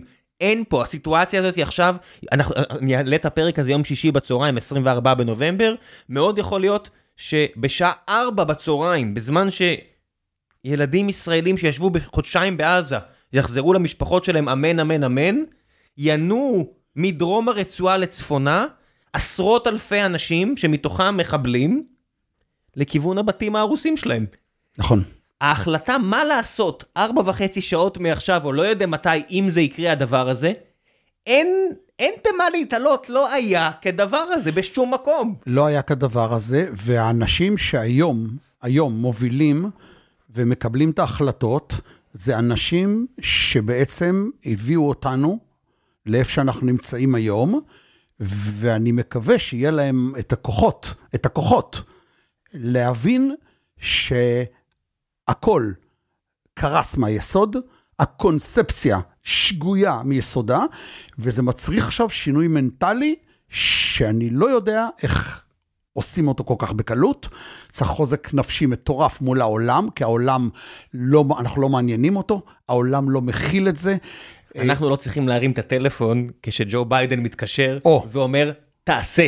או, או אל תעשה. או. ובגלל זה, ובגלל זה, אני אומר שצריכים כוחות עצומים של נפש, של החלטות מאוד קשוחות, ואני לא יודע להגיד איך צריך, אני לא שם, יש מי אני ששם. רק רוצה להגיד, רן, שנורא חשוב לי להגיד בשיחות האלה, שזה למי שמזלזל בלהחזיק את השפורפרת ולעשות את השיחה הזו, לא, זה... אתם צריכים להבין שכל מדינה, כל מדינה בסוף יש מכניקה, יש אקסל, יש כמות של פצצות מרגמה, יש כמות של דלק, נכון. טנקים ומטוסים, אתה חייב את הגיבוי. אין לאף מדינה, נכון. זולת ארה"ב, יכולת לנהל מלחמה של יותר מחודש, חודש וחצי, בלי שמישהו עוזר, אין דבר כזה. המחשבה ש, שמישהו, אתה יודע, היה לנו בצוות בצבא שני אנשים, אני לא אציין את שמם, שכינינו אותם מישהו ושמישהו. כי הם היו טובים מאיתנו, כי הם היו אלה שאתה יודע, כשכולם עייפים, הם ידעו. אז קראנו להם מישהו ושמישהו. למה? כי תמיד אומרים, שמישהו יעשה את זה. מישהו צריך לעשות את זה. נכון, אם אין את המישהו ושמישהו הזה, נכון. הדברים לא יקרו. אז במצב של מלחמה, גם ביום כיפור, המלחמה נגמרה כשמישהו אמר לנו להפסיק את המלחמה, וידענו את זה. כן. מה 11-12 באוקטובר, כן. השעון חול התהפך, כי ברגע שמרימים לך את הטלפון ואומרים, נגמר, אתה יכול להגיד לא ולנתק. אבל אין! אנחנו רואים את זה באוקראינה, אתם רוצים לנתק את הרגש ולראות איך זה עובד בצד השני? לרוסיה נגמרו פצצות המרגמה, ולאוקראינה נגמרו פצצות המרגמה. אני לא מדבר על חימוש מדויק, שהוא בוודאות, אתה לא יכול לייצר אותו מהר, והכל. אין, הדברים האלה, ו- אתה לא, אתה חייב לנתב את זה ו- בצורה ו- שכלתנית. ומתווסף פה פן נוסף, שזה הפן שאנשים לא חיים את הכאב שלך, ומרחוק מייעצים, ודרך אגב, להיות יועץ ומרחוק זה חלום של הרבה. כי אתה לא... קבל כבוד. אתה לא צריך, כן, אתה, כן. אתה במרכז העניינים, ואתה לא צריך לשלם מחיר על טעויות, והכל בסדר. אבל לכן, המגרש הביתי פה של המקבלי ההחלטות עובר גם ליחסי הציבור שלנו עכשיו, להנגשה בחוץ, איך אתה גורם לראשי מדינות השונים, שיראו בעיניים, את, עם כל הכבוד לסרטים הקשים, חייבים לראות, ועושים את זה היום, אני יודע, להראות להם, כדי לתת להם להבין שפה לא עוצרים. פה לא עוצרים, כי אם יעצרו אותנו עכשיו, אני אומר את זה, ועל זה אני כן מוכן להגיד פה בצורה מסודרת, הנגלה הבאה, תתחיל לספור את השנים. אם פה לא מהשורש הפעם גומרים את כל העבודה, לא להתבלבל. עוד פעם, הכל יהיה. היינו בסרט הזה. זה אנשים שניזונים מרצח ומהרג. הם ניזונים, הם לא יכולים אחרת. זה- רק, רק תחשוב ש, אה, שכולם אומרים מי בכלל מתערב לנו והכל, רק ראש ממשלתנו, נפתלי בנט, היה אחד משניים שלושה אנשים שהיו בתפקיד הזה כשזה קרה באוקראינה ורוסיה בתחילת הדרך. שהוא הגיע והתערב, זאת אומרת אין מה לעשות, מארג מערכות היחסים בעולם הוא כזה, שכולם מתערבים לך. כן. אתה לא יכול, היועצים האלה שפה בארץ, כל אחד, אתה יודע, יועצי כורסה, או אפילו פוליטיקאים, בכירים שמתנהגים כאילו הם יועצי כורסה, שאומרים, נתק את השיחה, אתה לא צריך לשכנע אף אחד, כן. פשוט נעשה מה שאנחנו רוצים. צר לי חברים, זה לא עובד כך. אם קאנצלר גרמניה, שולץ, איתנו ומגבה אותנו, כן. זה כי מישהו עשה משהו כדי לדאוג לזה ועדיין לא חרבן את זה. או חיובי או שלילי, כן? מישהו עדיין נכון. לא חרבן את זה. נכון. אם אה, ראש ממשלת בריטניה מתנדנד אבל עדיין נותן לנו אשרה להמשיך, צריך לשמר את זה. לא יהיה את זה, לא יהיה. ולכן צריך חזית מאוד חזקה של יחסי ציבור בחוץ היום, של מקצוענים שעושים את זה, כי אני אגיד לך, כי, כי כשנרצה לחזור, אז אתה יודע ששנים, שנים, שנים, אני מזכיר לך, בשנות האלפיים היה את גל מכוניות התופת במדינת ישראל. ו, וכל העולם כל הזמן אמר לנו, כולל ארה"ב, תבליגו, תבליגו, כי התחלנו, להת, התחלנו להתעסק במענה של חיסולים, של אני לא יודע אם אתה זוכר את זה, אם אה, היית אז ילד קטן. יפה, הייתי חייב בתחילת שנות האלפיים. עכשיו, העולם לא ידע להכיל את זה, כי אף אחד לא חי את הכאב שלך, אף אחד לא חי את הבעיה שלך. מרחוק זה נראה שאתה חזק, ובסדר, אז ועוקצים פגעו. בך. יפה, ואז כשהתחילו פתאום, ספטמבר 11, אסון המטוסים. וואלאק, מה קורה פה? מתחילים להרגיש אצלם במגרש הביתי, באירופה, התחילו פתאום פיגועים, הם התחילו לשנות את הטון, כי עד שלא כואב לך בכיס, אתה לא... עזוב, רק תראה מה קורה בהולנד. יכולים לבקר אותך, איך אתה מרשה לעצמך כקולקטיב, כאילו מאשימים אותך על על בחירות פוליטיות של אנשים במדינה שלך עושים, איך בחרתם בהנהגה ימנית? זאת אומרת, אנשים מבינים שבני אדם מפחדים, עושים החלטות שהן לא תמיד רציונליות. ותראה את הולנד. אתה רואה בחירות שהשתנו לגמרי בגלל ישראל. אתה רואה את הגרף של התמיכה אה, בחירט, ואתה רואה שזה פשוט טס לשמיים, כי כשהם רואים ברחובות מוסלמים צועקים אינתיפאדה, אינתיפאדה, הם אומרים, כן. אה, זה גם יכול לקרות פה. כן. זאת אומרת, כשעורפים ראש של בן אדם באמסטרדם, רק כי הוא אמר משהו, זה יקרה פה. או שראש ממשלת הולנד, אם הוא ירכיב קואליציה, שהיה לו הבטחה צמודה, נכון. כי רק בגלל המילים שלו, מישהו חשב לרצוח אותו, נכון. פתאום כל האוכלוסייה ההולנדית משנה כיוון, לא יכול כל, אבל רבע או מספיק, אז אני לא יודע אם הוא יעשה קואליציה, אני לא יודע אם הוא יצליח, אבל כשאנשים אומרים, איך יכול להיות שבן אדם יהודי מצביע למפלגה כזאת וכזאת, אני אומר, אוקיי, בוא תראה על עשירית מזה, מה יקרה. באירלנד היה פיגוע בלילה. אלג'יראי, כנראה, אה, דקר ילדים. נכון. פתאום מאות אנשים נכון. מתנהגים כאילו הם ברברים, כאילו הם פסיכוטים, הלכו לשרוף מבנים. נכון. זאת אומרת, איך אתם מתנהגים? זאת אומרת, אני אומר חווארה. אומר, אוקיי, תחשבו על הסיטואציה הזאת שילד נדקר סתם ככה, כן. על ידי דת שחלק מהמרכיבים שלה הוא אלים, אל תמכרו לי לוקשים, מה לעשות? איך אתם מתנהגים ככה? בוא נראה איך אתם תתנהגו. ואנחנו רואים איך מתנהגים. ולכן, ולכן, ופה אנחנו די נסכם את העניין הזה, זה אני אומר, אני אומר, ואני מאוד מאוד בורר את המילים שלי באמת. ושוב, אני לא מצדיק, אני רק רוצה להגיד, אני לא מצדיק כלום, אני רק מסתכל על זה שוב מהצד. נכון, כן? נכון, אני ולכן- לא מצדיק אף אחד. ולכן אני אומר, שאם לא נצליח לחזור מ-0 ל-100 במומנט, אנחנו התחלנו את המלחמה הבאה, שלא נתבלבל. כי האנשים האלה לא מכירים דרך אחרת. ואם עכשיו נעצור, כי ימסמסו את זה. כי ימשכו אותנו עכשיו חודשים, ברגע, רגע, יש, יש רגע פה, רגע, כן. אם, אם יצליח ה- ה- ה- השיטה הזאת, הסלאמי הזה, נגמר הסיפור, תתחיל לספור את האירוע הבא. אז אני רק רוצה להגיד, רן, לפני שנסיים, שביטויים כמו האנשים האלה לא מכירים דרך אחרת, אנחנו לא מתייחסים פה ל-2.3 מיליון פלסטינים, אני לא מכיר אותם. ממש לא. אני אומר, יש אנשים, ארגון חמאס, כן, על כל שלוחותיו. שלו- הוא, חייל. זאת אומרת, זה כמו, אתה יודע, נכון. הסיפורים האלה על ספרטה. שכל האנשים האחרים היו אה, חקלאים שהפכו להיות לוחמים, והספרטנים היו לוחמים וזהו. כן. בגלל זה ספרטה, כן. גם היא הייתה כוח לוחם מדהים, זה לא אתונה. הם לא יכלו לנהל רפובליקה, המונגולים. הדבר היחידי שהמונגולים ידעו, זה היה לכבוש, לרצוח, לאנוס, לבזוז. זה מה שהם בגלל הכירו. זה החזיק 70 שנה, אבל לא מעבר. כן. כי הם לא יודעים שום דבר אחר. בדיוק. הם פה, ב, פה הממלוכים עצרו אותם פה, בארץ ישראל, ממש לידינו. למה? ככה. אלכוהוליזם, לא משנה, לא אכנס להיסטוריה. אבל שבן אדם, המקצוע שלו כן, הוא להיות לוחם, כן. ובטח לוחם בוזז, רוצח, אונס, כן. הוא לא יודע שום דבר אחר. הוא ספציפית לא יודע ולא יעשה שום דבר אחר. אז- וזה הבן אדם שמנהיג אז- את, את הרצועה. חמאס הוא לא, נצ... הוא לא זרוע לוחם לצד זרוע מדינית. אין זרוע מדינית, אין משהו אחר, זה זה. אז בוא, אז בוא עכשיו אני אתן לך את הבעיה האמיתית שלנו, אם ככה.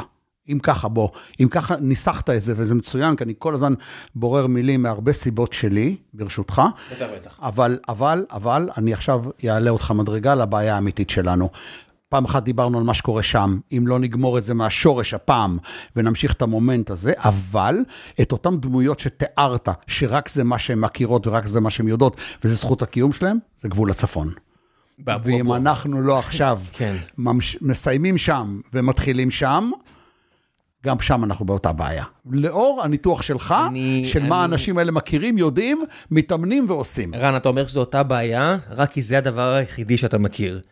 אם חיזבאללה היו שמים כמה מטענים על הגדר ופשוט נוסעים פנימה, זה לא נגמר, כי עכשיו, אתה יודע, עד מה שהכרנו ב-7 באוקטובר, היה חדירה של חמישה אנשים, פוטנציאלית בארי, פוטנציאלית 2014. אז הדמיון שלנו הוגבל לזה. כן. עכשיו הדמיון שלנו מוגבל לאירועי 7 באוקטובר. כן. חיזבאללה נכנס פנימה, זה לא כיבוש ואנשים אומרים, איך יכול להיות בשבעה באוקטובר, אני, זוכ, אני זוכר את הרגשה, הם אומרים, כן. מה זה נכבש? מה זה אומר פלישה? לא, לא, עכשיו, עכשיו אתם מכירים ואתם יודעים שיש אפשרות שכובשים לכם ליום. כן. ליום. כן. אנחנו- זה ערער אותנו, היום הזה ערער אותנו עכשיו 50 שנה קדימה. כן. חיזבאללה נכנס לגליל, שלא לדבר על הגולן שהוא לא מיושב. כן. זה... נכ- נ- איבדת את השטח, נגמר. איבדת את השטח בפוטנציה. כן. בסדר, אני לא רוצה להיות אל- אה, היסטרי, או מה שנקרא אלארמיסט, הרבה יותר קל לעצור בגבול. נכנסת פנימה, איבדת את השטח, עכשיו חודשים קדימה אולי. זה תמיינות מה שאני אומר. אה, ואני אגיד לך גם דבר נוסף, השבר המנטלי והכללי שיש לנו היום כנגזרת של השביעי לעשירי, קטן, קטן, משמעותית, ממה שיקרה אם לא נטפל, ומהשורש נגדע את מה שמחכה לנו שם. עוצמה, כוחות, יכולות, כוונה. כוונה. עזוב, עוצמה, כוונה. כוחות, יכולות, כוונה, ולזה הם מתאמנים, 24-7. וכאחד ש... 24-7, 20 שנה. וכאחד שהיה שם גם בתשתיות שהכינו, בתשתיות שהכינו בפנים, אני אומר לך שזה הפחד הגדול שלי, שהמומנט נעצר. ומפה אני מבקש להתפלל, כולנו, לא להתפלל, להגיד, כן. שרק שלא יעצור המומנט. בינתיים מדברים בצורה מאוד נחושה, שמומנט לא יעצור, ובואו נקווה שכך יהיה. כן, כי אם- אומר, החמאס לא אמר אף פעם שהוא רוצה לכבוש את עוטף עזה. החיזבאללה אומר, אומר, אומר אומר, לכם אומר. שהמטרה שלו לכבוש את הגליל. אומר וגם לא מסביר- חוות שבא, הוא גם מסביר איך. לא רג'ר, נכון. הוא גם הוא מסביר. אומר לכם גליל. הוא אומר שהוא הולך לכבוש את הגליל. והוא גם אומר לכם מה מסומן אצלו בתצ"אות, ולפני שבוע, כמה, לפני כמה ימים, קיבלנו באחד הבסיסים הראשיים. בירנית. אה, בדיוק, קיבלנו פגיעות ישירות. פגז שעולה 400 דולר. כן, נכון, וראינו מה עשה. כל ו- בניין יביל שהיה שם נמחק. וזה קטן, זה על קצה המזלג. אז... אה, זה לא חימוש מדויק, אז זהו. זה לא כוח קרקעי שנכנס. אז, אז כן ניתן, אז כן ניתן תקווה ב, ב, באמירה שיש מה לעשות, יודעים איך לעשות, לא שלא יהיה קשה, לא שלא יהיה קשוח, לא שלא יהיה מסע ארוך, אבל זה חייב לקרות, וזה חייב להיעשות. כדי, כדי, בסוף בסוף, אני בן 60, אני בן 60, לא מתנהג ככה, לא מרגיש ככה, לא עובד ככה, אבל הביולוגיה אומרת 60. אבל הגוף לא משקר. כן. ואני, התפקיד שלי היום ושל הדור שלי, זה להשאיר תשתית ראויה לילדים שלי ולנכדים שלי. זו המשימה שלי בחיים. אז זו ההזדמנות שלנו. נקרתה לנו הזדמנות מיוחדת במינה. אני גם חושב שהאמריקאים מבינים את זה מצוין. לדעתי, לא בכדי הגיעו כוחות, שהגיעו. נוסעות מטוסים ומה שהגיע, לא בכדי. מבינים כולם את ההזדמנות שנקרתה בדרכנו, ובואו נקווה שבאמת יהיה לנו את האומץ ואת האורך רוח. כי כאזרחים, אנחנו שם. צריך רק שמי שמקבל את ההחלטות יבין את זה, וינהג כך, ויבין שהוא הולך לקבל החלטות קשות שלא מוכרות בעולם. כן, אנחנו אמרנו טרה אינקוגניטה. יאללה, ביי רן. הרבה תודה. שבת ביי. שלום.